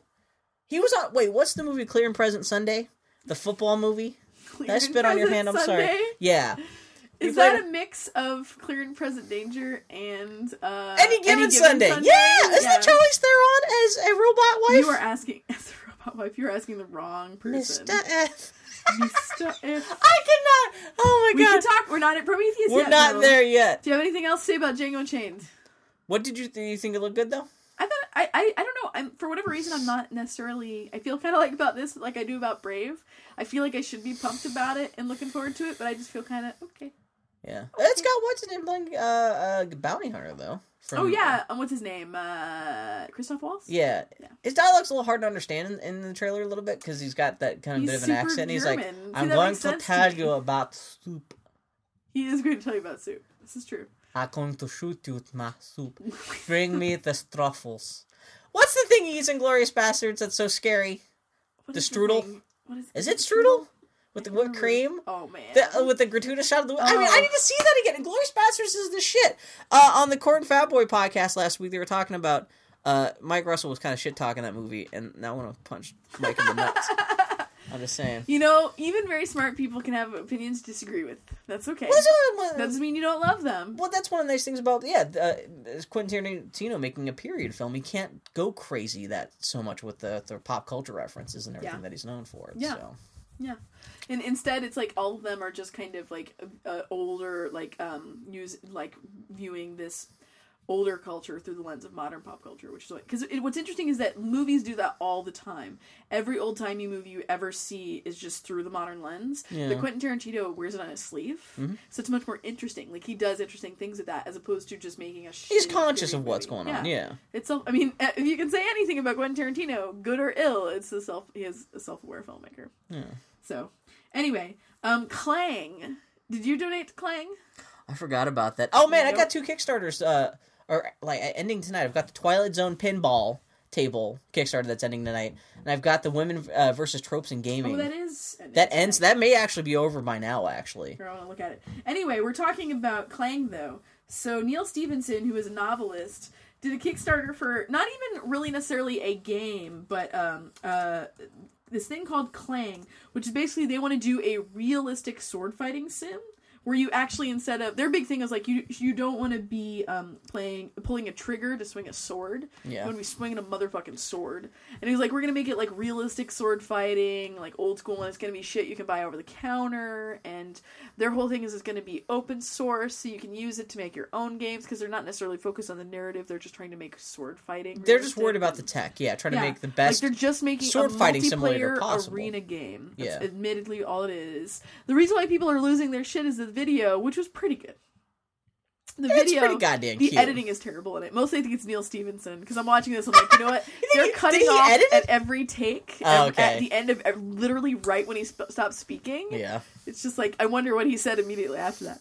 Anyway, Neil Stevenson, he gets Gabe Newell to do a little cameo. Well, he takes a guy. Yeah, he takes the camera through a guided tour of the weapon shop. Yeah, and you see this pair of hands, and they're just hammering on this crowbar. Someone pointed out hammering on the crowbar 3 times. Oh. And so he's like. So this is Gabe Newell, was the direct, like the boss of Valve. Yeah. And, and Gabe Newell basically says, when it's done, it's done, it's done. And, like, you don't even know what the hell that means unless you know who Gabe Newell is. But he's got a big Santa Claus beard and everything like that. Super awesome. Yeah. But, no, that seems very cool. And, the funny thing is they don't explicitly mention, like, what kind of hardware you need. It kind of makes it seem like you'd need a Wii controller or something like that. Well, they mention, if you read in their FAQ, they mention what hardware they expect. Oh, but the other thing is, like, the only reason I haven't, donated to this is I would assume it's going to be PC only. Oh, yeah. Yeah. Oh, it's not for you, baby. Man. It's one of those things where it's like, I'm glad that niche nerds are using Kickstarter, because the Clang is some niche nerd bullshit. That's great, though. It's great. No, I'm saying I'm glad. Yeah. It's pretty awesome. But yeah, look it up, Clang. It's good shit. It's got enough press. It doesn't need our 10 listeners. Well, especially it started earlier this week, so it's still got 3 weeks to go. You'll be hearing a lot about in 3 weeks as it's starting to wind down. Yeah. It'll be all over Kotaku and shit like that, so, yeah. So anyway, Bill touched on briefly tropes versus women in video games. This is something that I got really excited about, because it's basically just this woman, and she has a website called Feminist Frequency. She does feminist exploration of popular culture and the portrayal of women in the media. She basically did this Kickstarter to try and raise money for a series of videos exploring the archetypes that women play in video games. Yeah. So, like, you know, the sexy sidekick, and, you know, like, the damsel in distress, and all that sort of stuff. Ellen Page. Which is becoming an archetype. This is true. She asked for $6,000, and the internet, there are a lot of douchey... They butt-fucked her with money, though. Well, not those guys, but, like... So the response has been twofold. One, assholes just, like, threatening to rape her, threatening to kill her. That was an organized thing, too. It wasn't just a bunch of them. Trying to label her YouTube video as terrorism, so it get taken down. Have you seen her stuff before? She does really good videos. Yeah. Yeah. Man. Her Kickstarter video is great. Yeah, but the double side of that has been that people have thrown... She was asking for $6,000. Right now, 3 hours ago, she is at $156,000. What's she going to do with all that money? Is she going to make this like 3D IMAX? Just get Ridley Scott to come in and direct these videos for her. I don't know, man. God. It's intense. If she doesn't buy like a really good camera rig, she's a great person. Anyway. You're not a fan with the camera rig that she used for her. No. Actually, it's fine. I'm just thinking if someone gave me $160,000. Has she been on other stuff or anything like that? Well, it's all whenever I see her, I just think, oh, it's the lady from Lost, Malcolm in the Middle. She kind of looks like that girl with the big boobies. I kind of think it's her, but it's not her. She was on that famous show, Lost, Malcolm in the Middle. I know what you're talking about. I do. Yeah, she's got black hair and she's got a little bit of a schnoz. She was the big hair chick, or big titty chick on Malcolm. Oh man, she had giant titties. Well, that was the point of the character. Did she have big tits on Lost? Did she have real big tits? She grew into her bosoms. Maybe she did. I've only seen 2 episodes of Malcolm in the Middle. She's only in 2 episodes of Malcolm in the Middle. Did you only see the 2 episodes that she was in? I saw one about bowling. That was cute. Okay. And there's one all about the chick from Lost having giant titties. I'm like, is that a children's show? Or whatever? What the fuck? That show was my dad's favorite TV show. That was a good show from the 2 episodes I saw. It's got Breaking Bad. That's right. Oh, man. Anyway, yeah, good on... Tropes versus women sums up everything that's great and terrible about the internet. You're not gonna... It's gonna be over by the time we edit this podcast and upload it, but within... if you're on the East Coast, it'll be over by midnight tonight. By tonight being Friday night. It also is proof of the dangling carrot of Kickstarter, because Kickstarter is, you know, when you donate to a Kickstarter, you are not necessarily trying to buy the end product. No.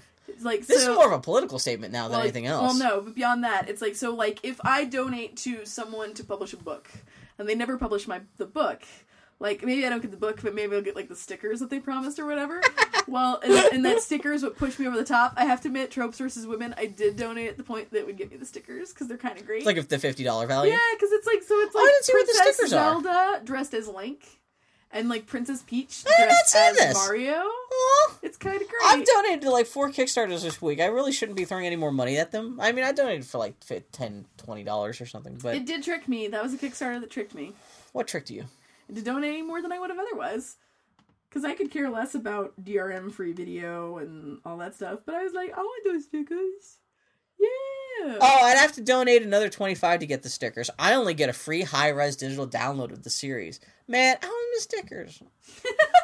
I know, I'm totally now. I'm like, man. Man, I'm so bummed because I think in the next day or two, the Twilight Zone pinball Kickstarter ends. So what is this? Did I not explain this on the podcast? I think maybe you talked about it briefly. So there's a company. I forget what the name of the company is. They just put out a pinball simulator on the Xbox 360, and they've also put this out on the iPhone and everything like that, which instead of making up pinball games, they go back and take apart real-world old pinball games, digitize them, and essentially try to create digital simulations of those games that you can play on your Xbox or your iPhone or whatever. And it's weird that some of the most famous, most adored pinball games of all time are based off of licensed products. Like some of the biggest ones are like the Addams Family, the Twilight Zone, Star Trek: The Next Generation. I know there's a Super Mario Brothers pinball table out there, which everyone just foam at the mouth at. And the only problem is these guys would love to make digital versions of all those tables, but they can't get the money to get the rights because the rights cost like $50,000 a piece for some of these tables. And one of their first things they wanted to do was do a Twilight Zone table. This is their first licensed. Based off a TV show or a movie, whatever kind of table. And so they had a Kickstarter just asking people, trying to scrape up $50,000. Just not even to get the money to make the game. They just need $50,000 just to get the license from, like, CBS for this. And they did that, and then they did the thing where, like, well, actually, if we make $100,000, we can also make a Star Trek: The Next Generation pinball on top of that. They got halfway there. They got $75,000. They'll probably just do another Kickstarter to get the rest of the Star Trek: Next Generation money. But, yeah, that ends on, like, a day before tomorrow or something like that. So, or that's today and soon, whatever. I donated $10. That gets me a free copy on my Xbox at Twilight Zone pinball. The passage of time is difficult to grapple. Although I guess I should donate $20 if I want them to get the Star Trek, because then I'd be paying for both games. But they're not going to do that. That's the other thing with Kickstarter, when you realize that, like, someone's not going to make the money, there's less incentive to donate. Yeah, like, it's kind of a slippery slope. Man, Kickstarter. Man. Depressing. Oh, what else happened? This is our Kickstarter depression corner for everybody this week. Nintendo is deciding whether or not the next 3DS Zelda game should be a remake of Majora's Mask or a remake of Link to the Past, or maybe even a whole new game. Fuck. Majora's Mask is still my favorite Zelda game. I'll be so sad. Well, they already made, like, Majora's Mask was just Ocarina of Time, just remixed, like, in terms of graphics and stuff like that, with a whole new plot. They already did a Ocarina of Time for the 3DS, so they could take a lot of the same assets. They don't have to do that much to make a Majora's Mask thing. Everyone loves Link to the Past. That's, like, the old 16-bit Super Nintendo one. Yeah. And that'd be cool to see in 3D. Actually, if they do either of these, they'll both be great games. But, I don't know, that's just kind of a thing that just happened this week. So, yeah. Rapey Bits and Tomb Raider, we already talked about that.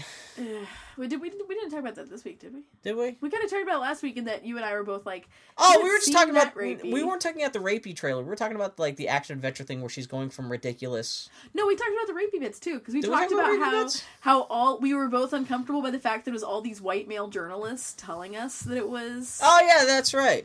And, which is still a little uncomfortable. So this week it spilled into a little more of a kerfuffle because, like, that's what happened. The creative team around the game kind of said some unfortunate statements. Like, one of the things that was said by one of the dudes was, "No one can identify with Lara Croft because she's a lady." That, I don't know if he explicitly said that, but that was the point of what he was saying. He want to protect her, and that we're literally going to turn her into a caged animal or something like that. Yeah. And he can't even. It's not even the right use of the word "literal," which pissed me off too. It's like she's not literally turning her into a caged animal. Yeah. And so, like, they're kind of like beating her up, and there was a scene where she gets hands put on her inappropriately. It's kind of the threat of rape. See, everyone keeps calling, like, I don't know, man. I one of the creative people did kind of say in a roundabout way, well, there is like a kind of an undertone of rape. Yeah, but then the publisher came out and said, no, there's not rape. Shut up. Yeah. Well, it's because you don't near that shit with a 10-foot pole. Yeah, basically. No, that's, I mean, I can see why they're putting... That's a good rule of thumb. I don't give a shit.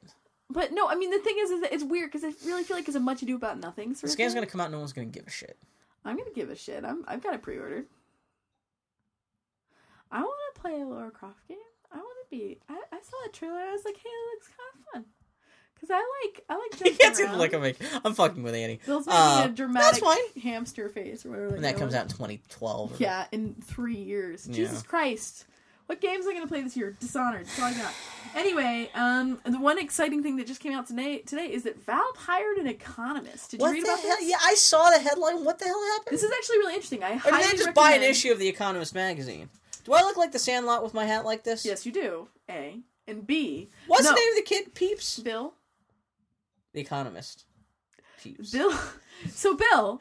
Valve hired an economist, which is really interesting. So basically, because Valve, they had a really great article, like an interview that came out a while ago with Gabe Newell. I think he was talking to Rock, Paper, Shotgun or something, where he's basically talking about how they were fascinated by doing these economic studies with Steam sales and with going from a retail release to a free-to-play release with added content that you can pay for, like a freemium sort of thing, and how they have no idea what they're doing. Like, they've said repeatedly, they're like, we're just throwing science at the wall. Okay, so, but now they got an economist? Well, no, but I mean, to be fair, at least they're openly... They're being open about it. Yeah. Like, they're saying... Because this is new. No one knows how this works. Everybody's just figured it out. What's interesting is that they've actually hired an economist, and I highly recommend... He's starting a blog, and he's going to post every week about his studies. Because what he finds so interesting is that this is not like economy, where you do statistics, and you extrapolate, and you look at data, but you don't necessarily have hard data, because it's economics. Yeah. This is different, because this is literally all hard data and statistics,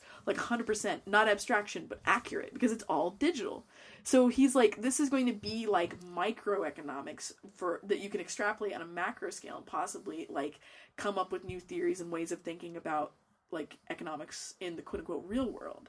And beyond that, just taking a scientific approach and a reasoned approach to like how free to play games work, how pricing structure works, and the ramifications of that. Wow. I am not. So you can tell which Valve has fucked shit up even without it. Wow. I'm sorry, go ahead. It just sounds like a really interesting thing. It's not many times when you get someone who's in this sort of situation who's going to take kind of a scholastic and very intelligent look at something and then talk about it transparently.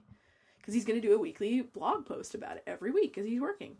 It just sounds... I love Valve. The shit they do is just fascinating.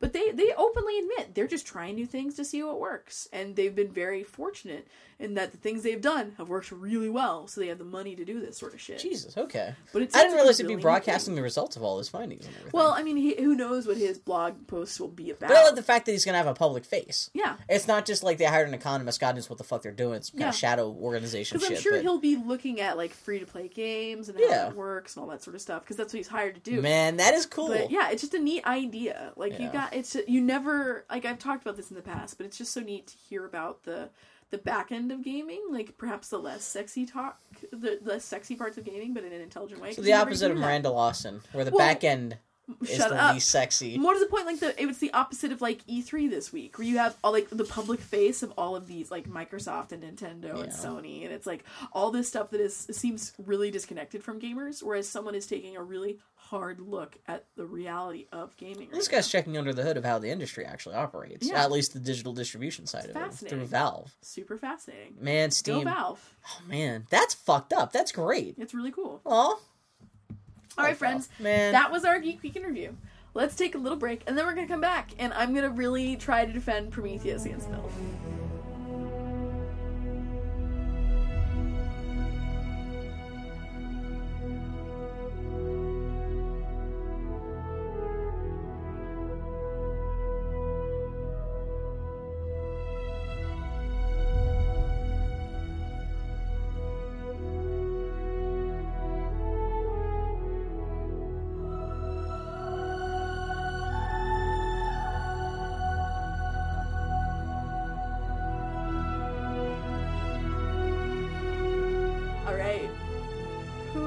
Prometheus. Spoilers! If you have not seen Prometheus, we're going to talk the shit out of Prometheus. We're going to talk about Prometheus. We're going to talk about Lawrence Arabia watching on a big 3D screen on a spaceship. We're going to talk about how I, myself, my wife, my friend Brenna, and Brenna's man, Chase, are the entirety of the really adamantly pro-Prometheus presence in the universe.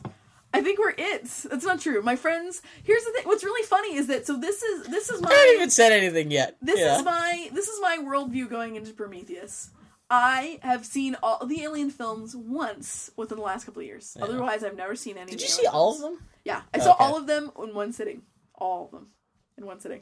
It was a hell of a day. Why would you do that to yourself? It was a hell of a day. It was fun. Because the second two movies aren't very good. I think we skipped the third one. Really? I think we skipped the third one. We watched 1, 2, and then 4. Ah. Actually, I would have recommended you skip the fourth one. I enjoyed it. The fourth one is terrible, but that's I liked it. Joss Whedon one, right? Yeah. And it's the, what's his name? Janang. Yeah. Anyway, so I have no familiarity with Alien, really. I saw them, I liked them, and I moved on with my life. My wife loves the Alien movies. The first Alien is one of her favorite movies of all time. Or my dear friend Brenna is a huge sci-fi nerd, ravenous sci-fi nerd, and loves the Alien movies. My dear friend Grant, like, worships these movies and has been obsessively, like, reading about Prometheus since first photograph. Did he spoil himself? Oh, like, fuck. What do you think of the film? All of these people. This is my, I would say, my inner circle of pop culture people about aliens in general loved Prometheus. We're like this little echo chamber of fondness where we all went batshit bazonkers over Prometheus and how much we enjoyed it and really had a good time. And everyone, and we're like this tiny little alcove in this angry world of rage at Prometheus. Like, I loved Prometheus. I had a really good time. I went to go see it opening night in 2D. We went out of our way to go see it in 2D. And then on Wednesday morning, we were having coffee with Brenna. We were talking about how exhausting it is to hear people bitch about something you really enjoy. And as a product of that conversation, we just kind of all looked at each other like, let's go see Prometheus again right now. So we went to go see it in IMAX 3D. Like, and so I've spent, all in all, how many people were in the theater? Actually, it was about halfway full. Because when I went to go see it on Wednesday, it was me and Josh and like not even 4 other people. It was 1:00 in the afternoon on a Wednesday. And yeah, ours was 2:00. Yeah, it was half full. For a 1:00 showing. Granted, I went to the IMAX 3D, which was, oh man, I'm so glad I did it that way. Because 2D, I just got to kind of soak it up, and then 3D, I really got to like roll around in it, and oh man, so good. I love Prometheus. Before you rape it, Bill, I can see the little twinkle in your eye. After seeing it, my friend Grant emailed me this quote, and I think this sums up my feelings. I feel like we're a movie court, and this is your opening. This is my opening statement. I'm just biding my time. My friend Grant, I think this very neatly sums up my feelings on Prometheus, how I felt about it, and this sums up his feelings. This is the introduction to an edition of At the Mountains of Madness. Yeah, this movie is why they didn't make Rio de Janeiro's. What's the guy? Guillermo del Toro's Pacific Rim. Yeah, exactly. Is that what we're talking about?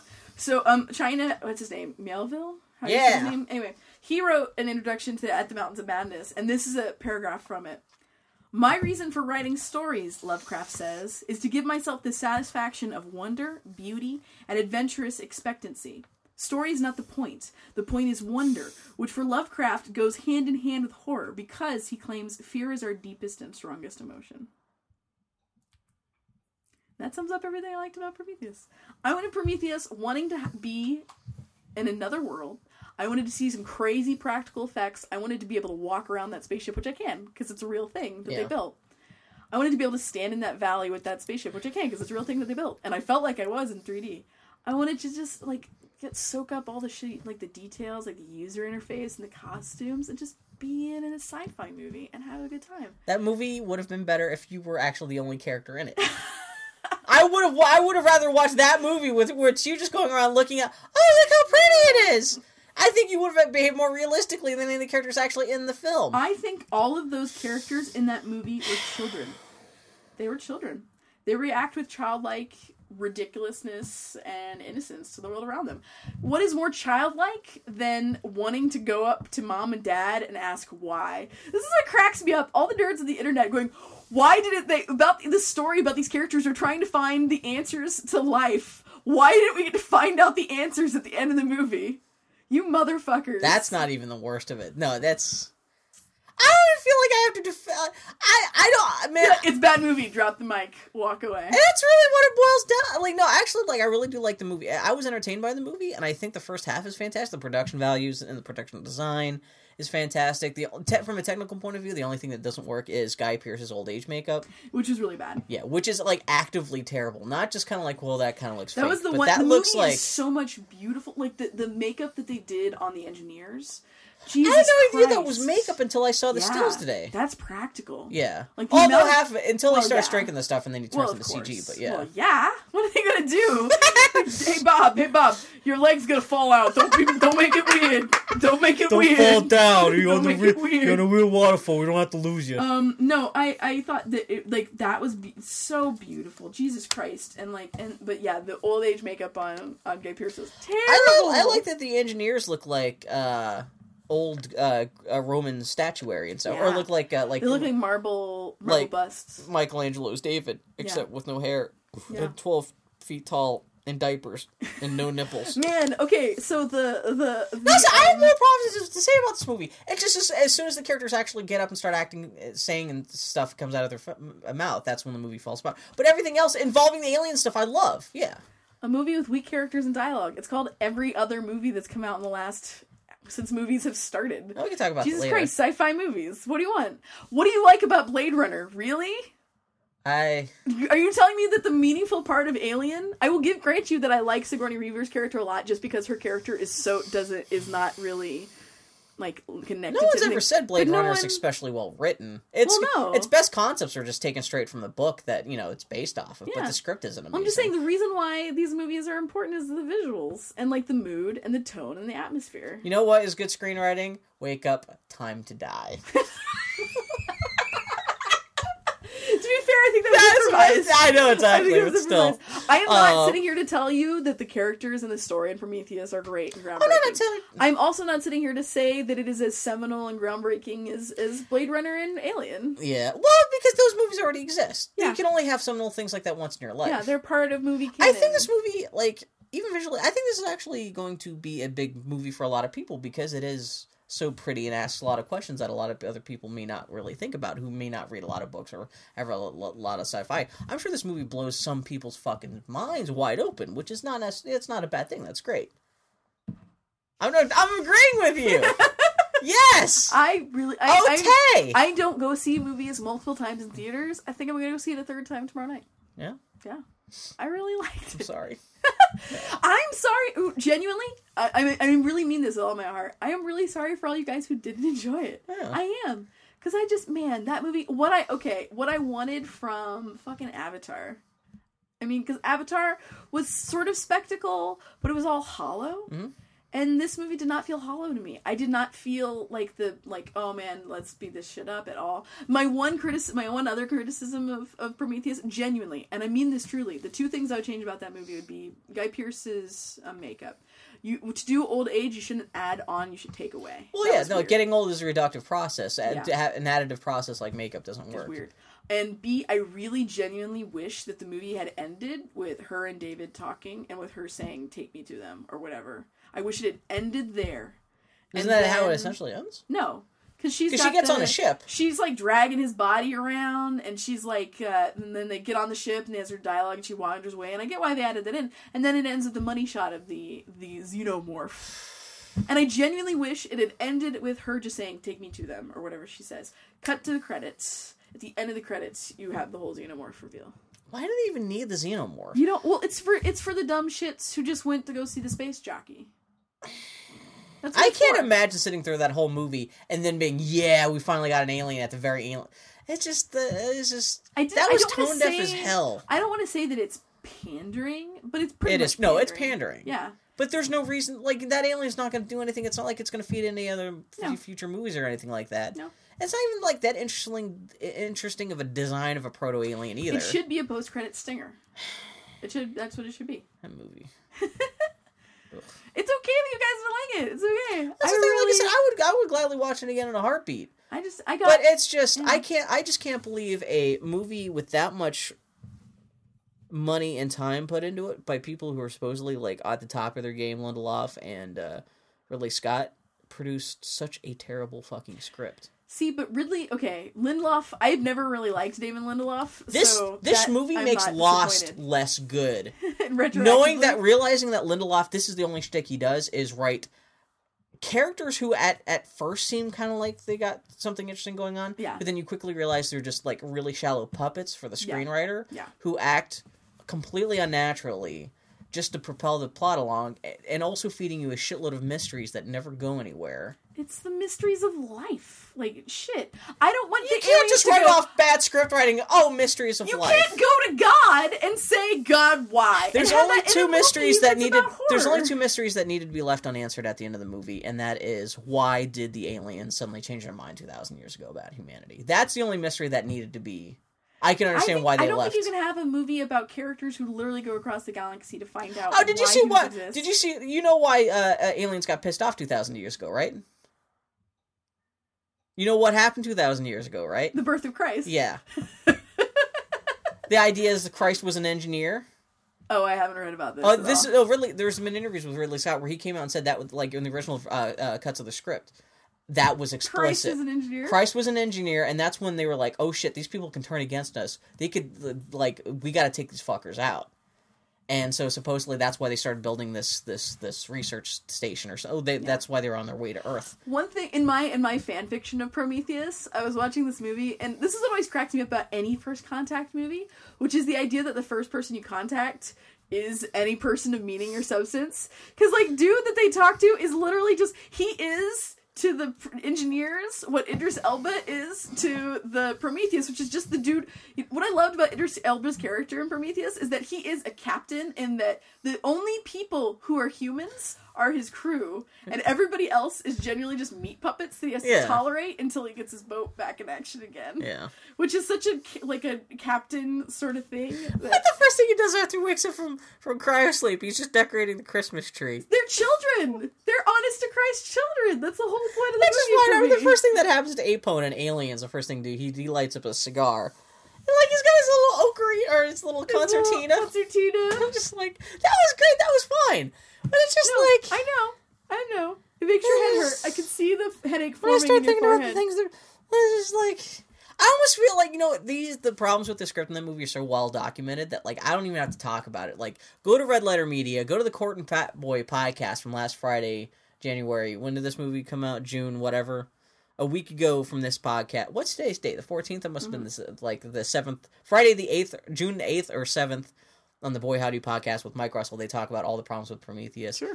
No, their problems are my problems. Yeah. Y'all can do all the literary analysis you want of this film. I don't give a shit about it. No, that's fine. That's why I'm not even sure with arguing with it. I think those basic script problems are so apparent. It was so bad that I was, like, once they first get into the alien ship and the guy takes his helmet off, when he's just like, oh, there's enough CO2, we're not going to die, pops his helmet off, and everyone else pops their helmet off. Right at that point, I knew, okay, you know what, this is going to be the stupid kind of sci-fi movie that I'm not going to get emotionally invested in being depressed at how bad this movie turned out to be, because, oh, it's going to be that kind of sci-fi movie, which the original Alien wasn't even that kind of sci-fi movie, because that was essentially a slasher flick that just had really great production value. Yeah. But the trucker characters... in that movie are way smarter than these supposed scientists handpicked by the richest guy in the galaxy to be the first emissaries to humanity's first contact with aliens. These scientists are fucking numbskulls compared to these space truckers who happen to run into the same alien threat in the first film, and they're the ones who are actually like, okay, maybe we should always keep our helmets on. And, they're very guarded and they're very smart, and no time when you're watching Alien or Aliens are you like, oh my god, what the fuck are you doing? In this movie...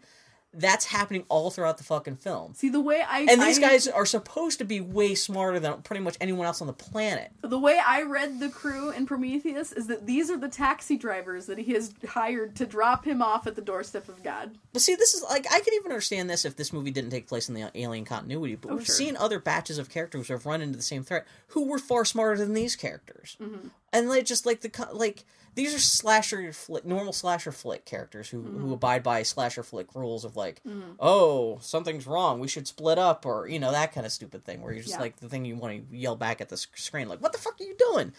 And it's just like, I don't know how they thought that was acceptable. I don't want to put too much of the blame on this on Damon Lindelof, even though a lot of this bears the hallmarks of the bad plotting that was done in Lost, because Ridley Scott, he'll fuck with scripts. Ridley Scott has, these are my ideas. These are the things I want to address. Ridley Scott is the guy who got that Nottingham script. It was like, oh man, this is a great idea for a script of Robin Hood and No, the Nottingham script genuinely didn't work. I've read it. No. It was not very good. Whatever he did, he changed it. Like, he liked it enough that he got invested in the project, but then he changed it to an entirely different project. Well, see, this is the thing. This is why at the end of the day, I can't dislike Prometheus, because Ridley Scott has been shitting the bed so bad. I will accept that the script is weak. I'm not saying that the script is great. I'm just saying that everything else in it was so fucking great and competent that I don't care. Technically. And I'm not that person. I'm never the person who says script and character are secondary, if not tertiary, if not even on my sheet. Yeah. Like, this movie was just, like, totally return reform for Ridley Scott for me. Because you know what? That whole movie, we didn't have a single goddamn weak sauce thing. The shot he uses in almost every shot in Robin Hood, which is, you know, just the slow pan in of every single shot. Every single shot. Establish a shot, pan in a little bit. Establish shot. Man, Jesus Christ. It's like, I just felt like this movie, if Ridley Scott could just wake up and do this much film for the rest of his life, then I will be happy and I will watch every Ridley Scott movie ever makes again. I think the reason I'm disappointed because, like, this movie was more poorly written than any of the other Alien movies, and it's not like any of the the scripts for any of the other Alien movies were that special. That's all. I expected at least the fact that they couldn't even hit that middling mark of screenwriting, despite the fact you got Damon Lindelof, who's like this big writer now. Like, it's just like, what the fuck. I thought the characters were what they had to be for me. I even like the basic ideas of the characters. Like, I like the idea of the captain. The only character I didn't care so much about was Cougar Face's boyfriend. Cougar Face is what's-her-face? Shaw. Shepard. Yeah, Shaw. Yeah, exactly. Her boyfriend is Chief Shepard. Stupid in charge. Like you said, he's the first one. The first moment they walk in the alien spaceship, he's like, I'm going to take my helmet off. And the fact that he takes his helmet off, and the fact that he's the first one to show any kind of sign of infection, goes crazy, they have to toast him alive. When they go back into the ship the next day, first thing they do is take their fucking masks off. The first thing they do when they go back to the ship. What the fuck? The first guy took his mask off the first day beforehand. He's the first one who started mutating it to set his ass on fire. And it's just like, it's just like tons of little, like I said, all these problems have been documented by other people, and like you have the two scientists who get stranded, and the reason they get stranded because they get so freaked out by there's an alien skeleton that they find that they're like, oh, I'm gonna walk back to the ship by myself, that they get lost, and then they end up finding like big alien space dick coming out of this land. They try to go pet it. They're so scared of a dead alien corpse. They see a live alien tentacle coming out of the goo. No. That is a biologist, dude. He's not interested in dead bodies. He's not interested in dead people. The geologist is one who was like, I'm sensitive and rocks, motherfucker. Yeah, well, no, but scientists. When not walking around with a bong built into a suit. It's a dumb joke, but I like that joke. See, I felt like I bet dumbass scientists who are just focused on what they do, and everything that is not what they do is genuinely they don't give a shit. They're like the captain, where it's like, what there is what they like, and everything else, who gives a fuck? Yeah, for Kodo and Alien, he would not have been walking around with Fong in a suit, and he would have fucked shit up in this movie. I'm sorry that you guys couldn't unclench long enough to like Prometheus. Man, the 3D stuff, man, like especially the 3D stuff at the beginning in Iceland, 3D IMAX, like the flying around, that was fucking gorgeous. Dear Lord, that was man. I'm so glad I went to go see it in IMAX. Did you see the 3D? Penny Arcade strip about like if you're being chased by a giant rolling spaceship, you run to the side, not forward, continuing the path of the spaceship as it's about to crush you? I was so glad. I was so worried that this movie was going to end, and you're going to find out that this crash derelict ship is the same crash derelict ship from the first film. Mm-hmm. I'm so glad it's not. Because then I would never be able to watch Alien again without thinking about poor Charlize Theron squished beneath that ship. Yep. It's funny that now there's two crashed alien derelict ships filled with bioweapons out in the Alien universe. There's this one, there's the one in the actual original film. But, that's weird. Like I said, I did not hate it. I would see it again in a heartbeat. The failings of its plot were not enough to make me leave that movie shitting all the bricks that it did. David was fantastic. Because that opening 30 minutes of that movie were one of my favorite times I've had in the theater in a long time. Yeah. That opening sequence with the first engineer, that was just gorgeous and really great and atmospheric, and did a great job of just establishing a tone. Did you see there was going to be an elder engineer there too? I don't know what was going to go on with that. How they were going to do that. Well, this is the thing. The black. So he's drinking the black goo at the beginning. That's what kind of of like makes him fall apart, which also makes Shaw's boyfriend falls apart. Yeah. He's, well, the way I read it, the way I understood that, in as much as I thought about it, was like it was a more concentrated form of that goo that was explicitly designed to break apart your DNA and reconstitute. Well, that's what you have to insinuate. Like, and again, that's a question I don't mind not being answered. Yeah. But there's a ton of other questions that don't make any sense that I'm more upset about. No, well, not upset. But like, I thought that was kind of interesting that like, that was a great cool visual. And then that the whole sequence with David and his little affectations. I thought David... Oh yeah, when he's trying to pull off his Peter O'Toole haircut when he's watching his... he's bleaching his hair. Yeah. See, I thought I could really have done with all this shit. Because what I found that was interesting about the movie is that all those people in that movie are children with the most childish expectations and the most childish motivations. And David is the only one who's actually enigmatic and human and weirdly layered and confusing and contradictory. And well, it's because you don't know what he's up to, because he is, you don't know who's bossing him around. Then you find out that it's what's-his-face who's hiding on the ship for no reason. Even then, his motivations are still not clear, because, like, why did he fuck with Commander Shepard so hard? And, like, you know, like... That's, like, another screwdriver thing. So he knew in advance... Like, he obviously had it planned out that he was going to take some of that black goo and put it what's-his-face drink. Yeah. And how did he know how did he know that guy was going to drink it? How did he know that was going to get what's-her-face pregnant the next day? Like, there's this chain of events that seem to, like, he assumes that this shit's going to happen. I had no problem accepting that. That doesn't make any sense. It was a hypothesis that he was trying. Like, how do you even know it's a hypothesis? For some reason, he just suddenly decides, why did he even give the guy the black goo in the first place? What the hell did he think? He's a fucker! But that, like, sets all the rest of the events in the movie happen, and it happens completely randomly. For a robot to suddenly say, oh, you know what? Here's this evil stuff. I just got off the ship. Because what happened, because, like, you later, you know, find out he's been talking to Weyland, because through the dream machine, which is kind of just a weird kind of thing to throw in there, too. I like the visual effect of the dream machine. But I thought they were going to go somewhere with the dream machine thing. Well, that was where they went. But, like, you can presuppose that for some reason Weyland commanded him to say, hey, can you get some of this black goo? Although, like, they didn't even know about the black goo. I feel that way, because he was... that's the whole thing that motivates, that kickstarts the plot, and if that's just a completely random thing that happens... That's what I liked about it. That's bad writing, especially when you got a robot who only does stuff if he's being... if it's part of his programming. He's, like, to say, oh, if it was a human character, at least you can say, well, that guy was crazy or something like that. To have a piece of machinery go out of its way to infect a person, the guy who's an anomaly in charge of this whole mission, with a bioweapon that no one knows where it came from, what it does. What? Why? Because he doesn't give a fuck about any of these people.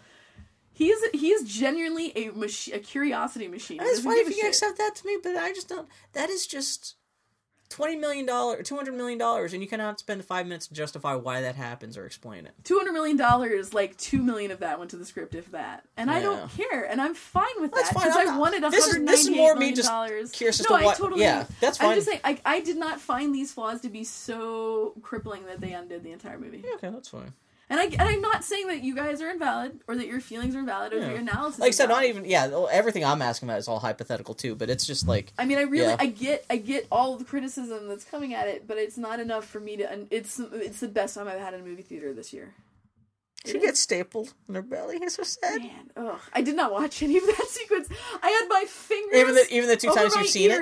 Yes. Fully made fun of me. It's actually, you know what, the most gruesome part of that scene is actually when they show the, like, the kind of the insides of her real quick. Yeah. Well, that's actually the most gruesome part, because you see her, like, layer of fat in her belly. And just body horror, my sympathy pains that are largely under control come back with a vengeance. Oh, yeah, I can imagine. The two things that fuck up my sympathy pains more than anything else are any sort of esophageal shit. So good thing there's none of that in this movie. Yeah, and shit in your stomach. Those are the two. And bones breaking.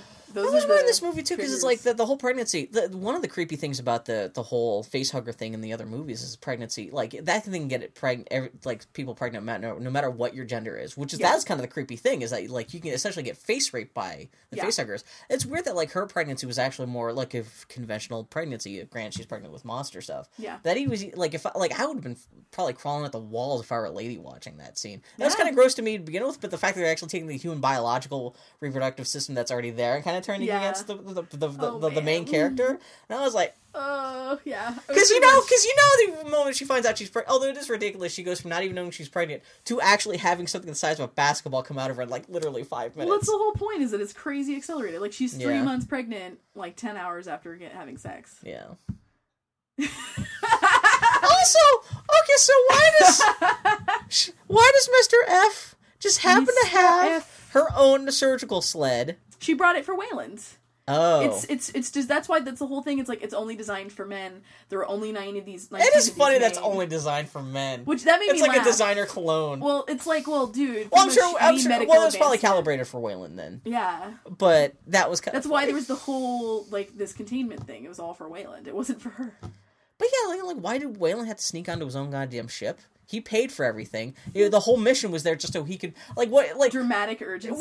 Did he not want to be embarrassed, so if they actually did get the plant, there's no gods there, or engineers, they could just fly back to Earth and, like, pretend that, like, he was just asleep for the last 2 years, not actually dead. He faced his death to go on this... They're gonna vent him with the fecal waste. Yeah, and, like, just, like, that kind of, like... The only reason he's secret on the ship is just to have this weird... To have this reveal. A weird reveal. But then no one's surprised when he's suddenly walking around the rest of the crew and, like, no one ever says anything about it. Did you recognize the medical doctor was, what's her name from Game of Thrones? Was Kat? I recognized her. I couldn't remember what it was until I looked at IMDb. Sister? Yeah, exactly. You couldn't recognize her because there wasn't a 7-year-old boy latched her tit. That's right. God. She does get... What, Shaw does kick the shit out of her. Oh, and one of the pilots on the ship, the one who's the Scottish one, is on my lesbian soap opera. It actually was on off the last season. Yeah, he's on lip service. He was off this last season. Not the Asian guy, but the other guy. The 2 betting guys? Yeah. Yeah, okay. It was presumably to film Prometheus. I was just laughing. But I can't even... Like I said, whatever problems I have with the story structure of the movie... But, like, the first half was great. Even though the first half is essentially just, like, remaking... The first 2 Alien movies, where it's crew landing on this alien spaceship, but waking up, getting shit. No, it wasn't even bad. No, I'm not saying defensively. I like that shit. I'm just saying I genuinely that's my most it's good stuff, and it looked like an alien movie too. Because I have no interest in any sort of horror.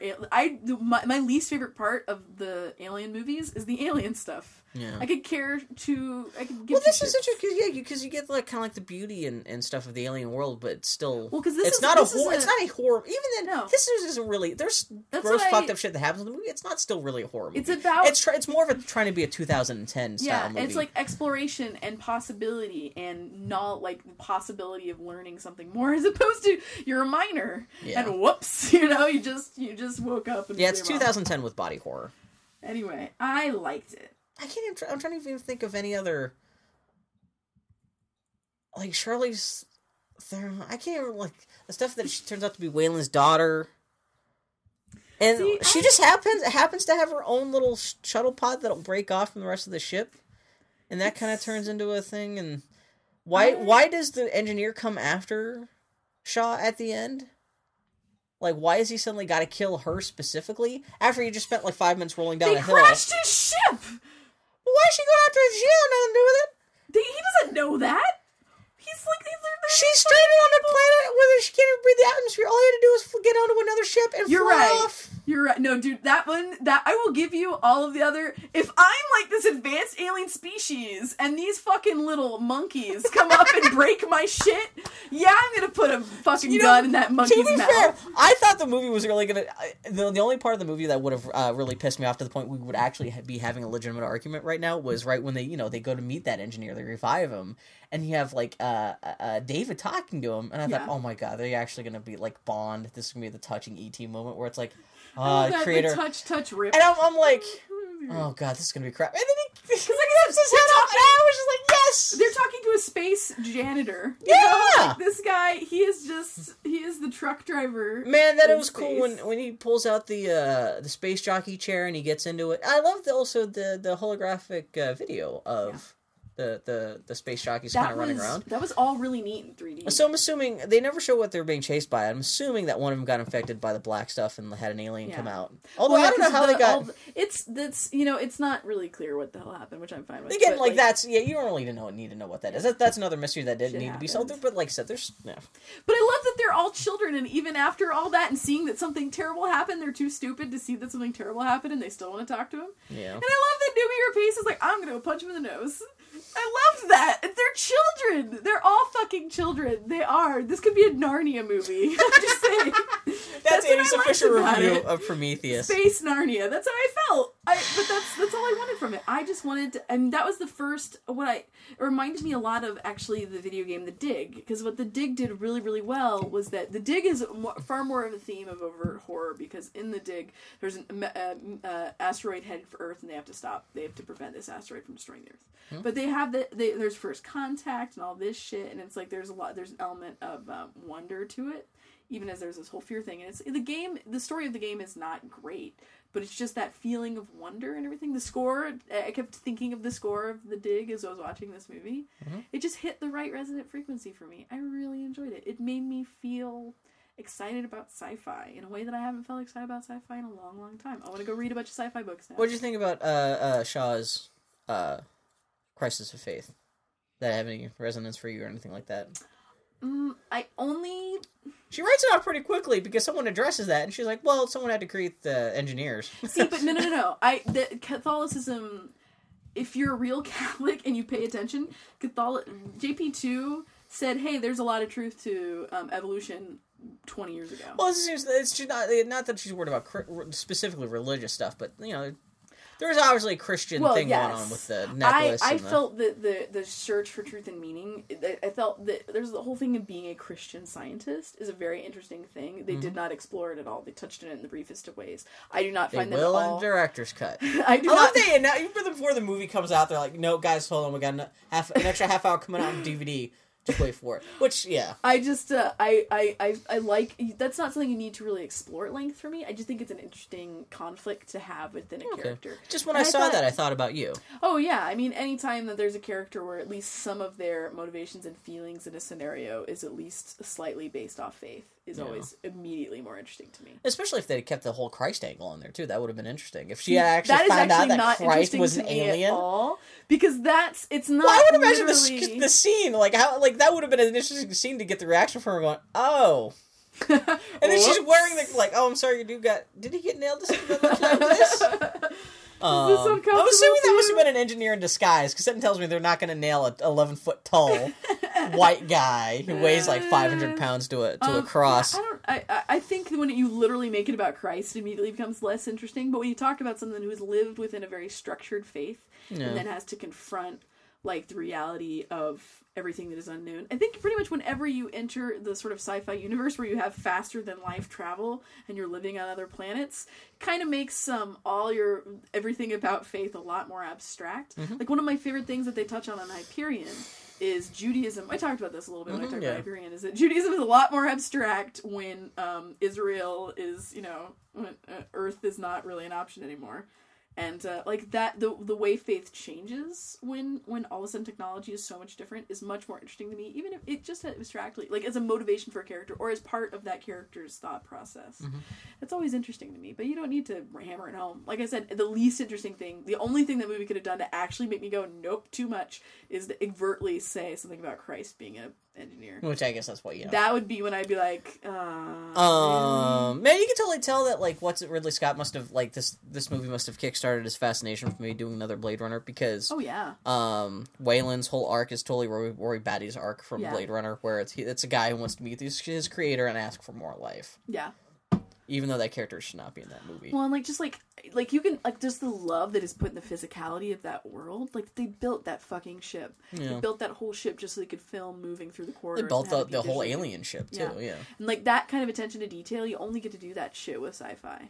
And only when you got Ridley Scott. When you've got $200 million. Yeah. Which is why I am. And like I said, my least the part of all I want is atmosphere and mood. So I'm gonna like the Blade Runner movie. That's because that's all I want from that. As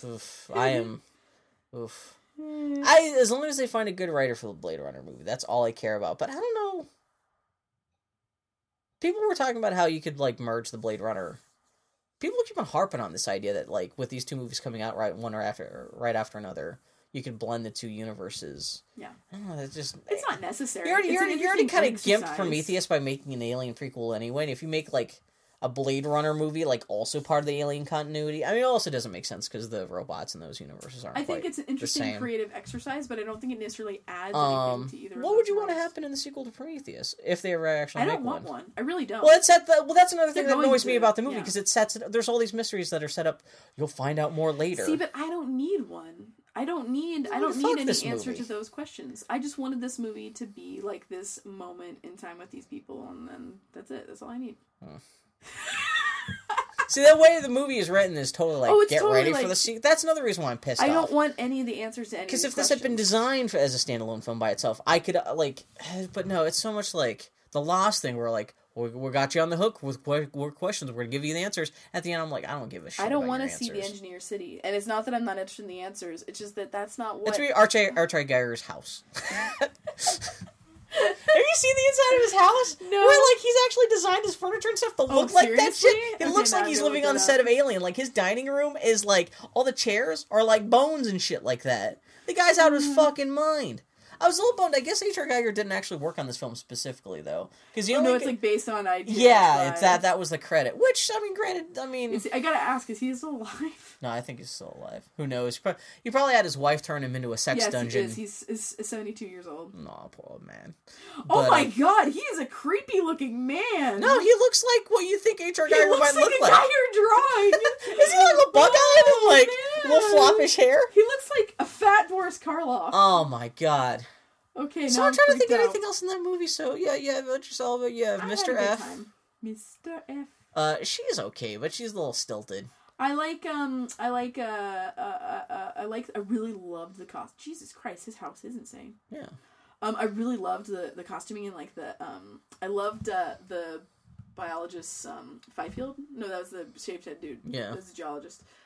I loved his hoodie, like the shape of it. Yeah. And I love Fifield's tattoos. I love the I like the fact that like they tried to give those people individual character. Yeah. Like, I liked the just the little details in the costuming. Like I really loved Idris Elba's jacket. Mm-hmm. Like with the really worn Weyland logo. Just, yeah. Oh man. Well, I also love that like everyone's got the Weyland yoga logo is an early version of the Weyland Yutani logo. Yeah. Which I'm wondering, it like after Weyland dies, if someone named Yutani doesn't step in, and then suddenly that's when they change the name of it and everything. Production. I love even that the bridge of the Prometheus is pretty much modeled after some of the early design concept for the Nostromo in the first Alien movie, where it's big open bay windows as opposed to like the super. Someone pointed out that like if you look at the controls that Idris Elba is using to fly the ship, you'd actually see it's run off of Windows. There's a Windows bar at the bottom. Is it? Oh, no one knows if that's like supposed to be an in-joke or just a production error, but yeah, I don't know. I choose to believe. That was a pretty fucking movie, though. I'll buy it on Blu-ray. I have 2 books about Alien. Do you want to borrow them? Because they have a lot of production art that actually ties into a lot of stuff that shows up in Prometheus. Like even like their suits where they have the name stenciled on the forehead. That's really taken from the original Alien production art from 35 years ago. I enjoyed it. Yeah. I enjoyed it so much. And now I have nothing to look forward to. I guess I have Brave to look forward to. Yeah, what else is coming out this year? It's just a whistling void of media and the rest of this year. You care about Batman? No.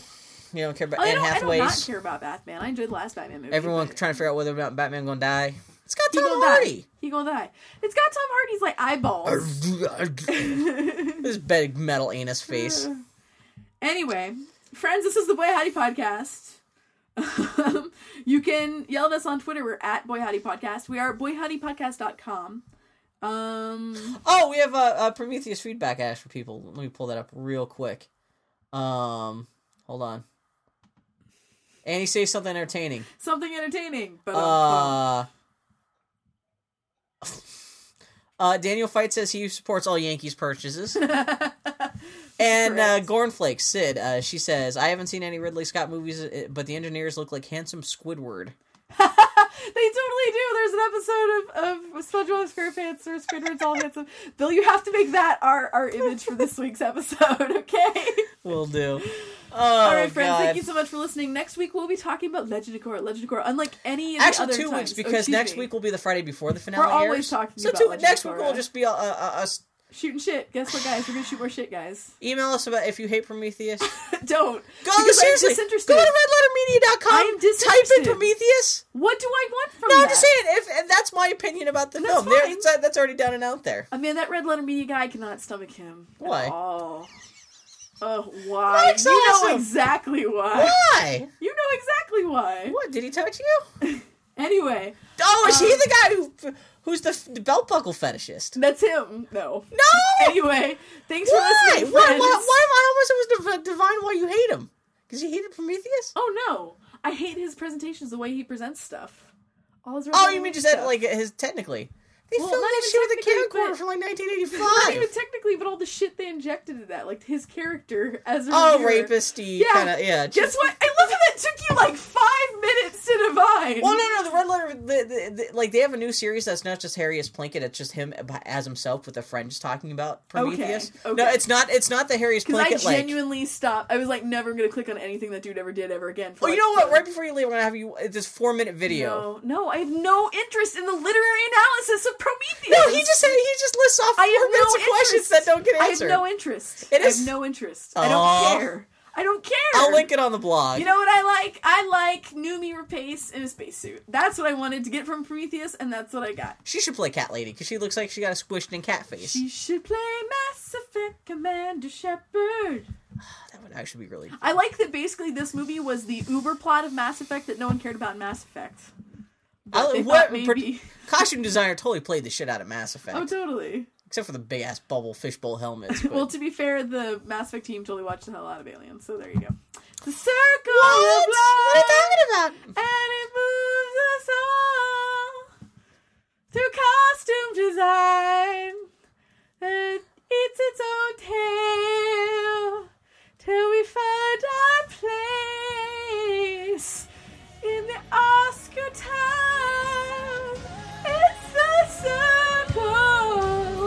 You're gonna let me keep going. All of a sudden, the circle of life. Kaboom!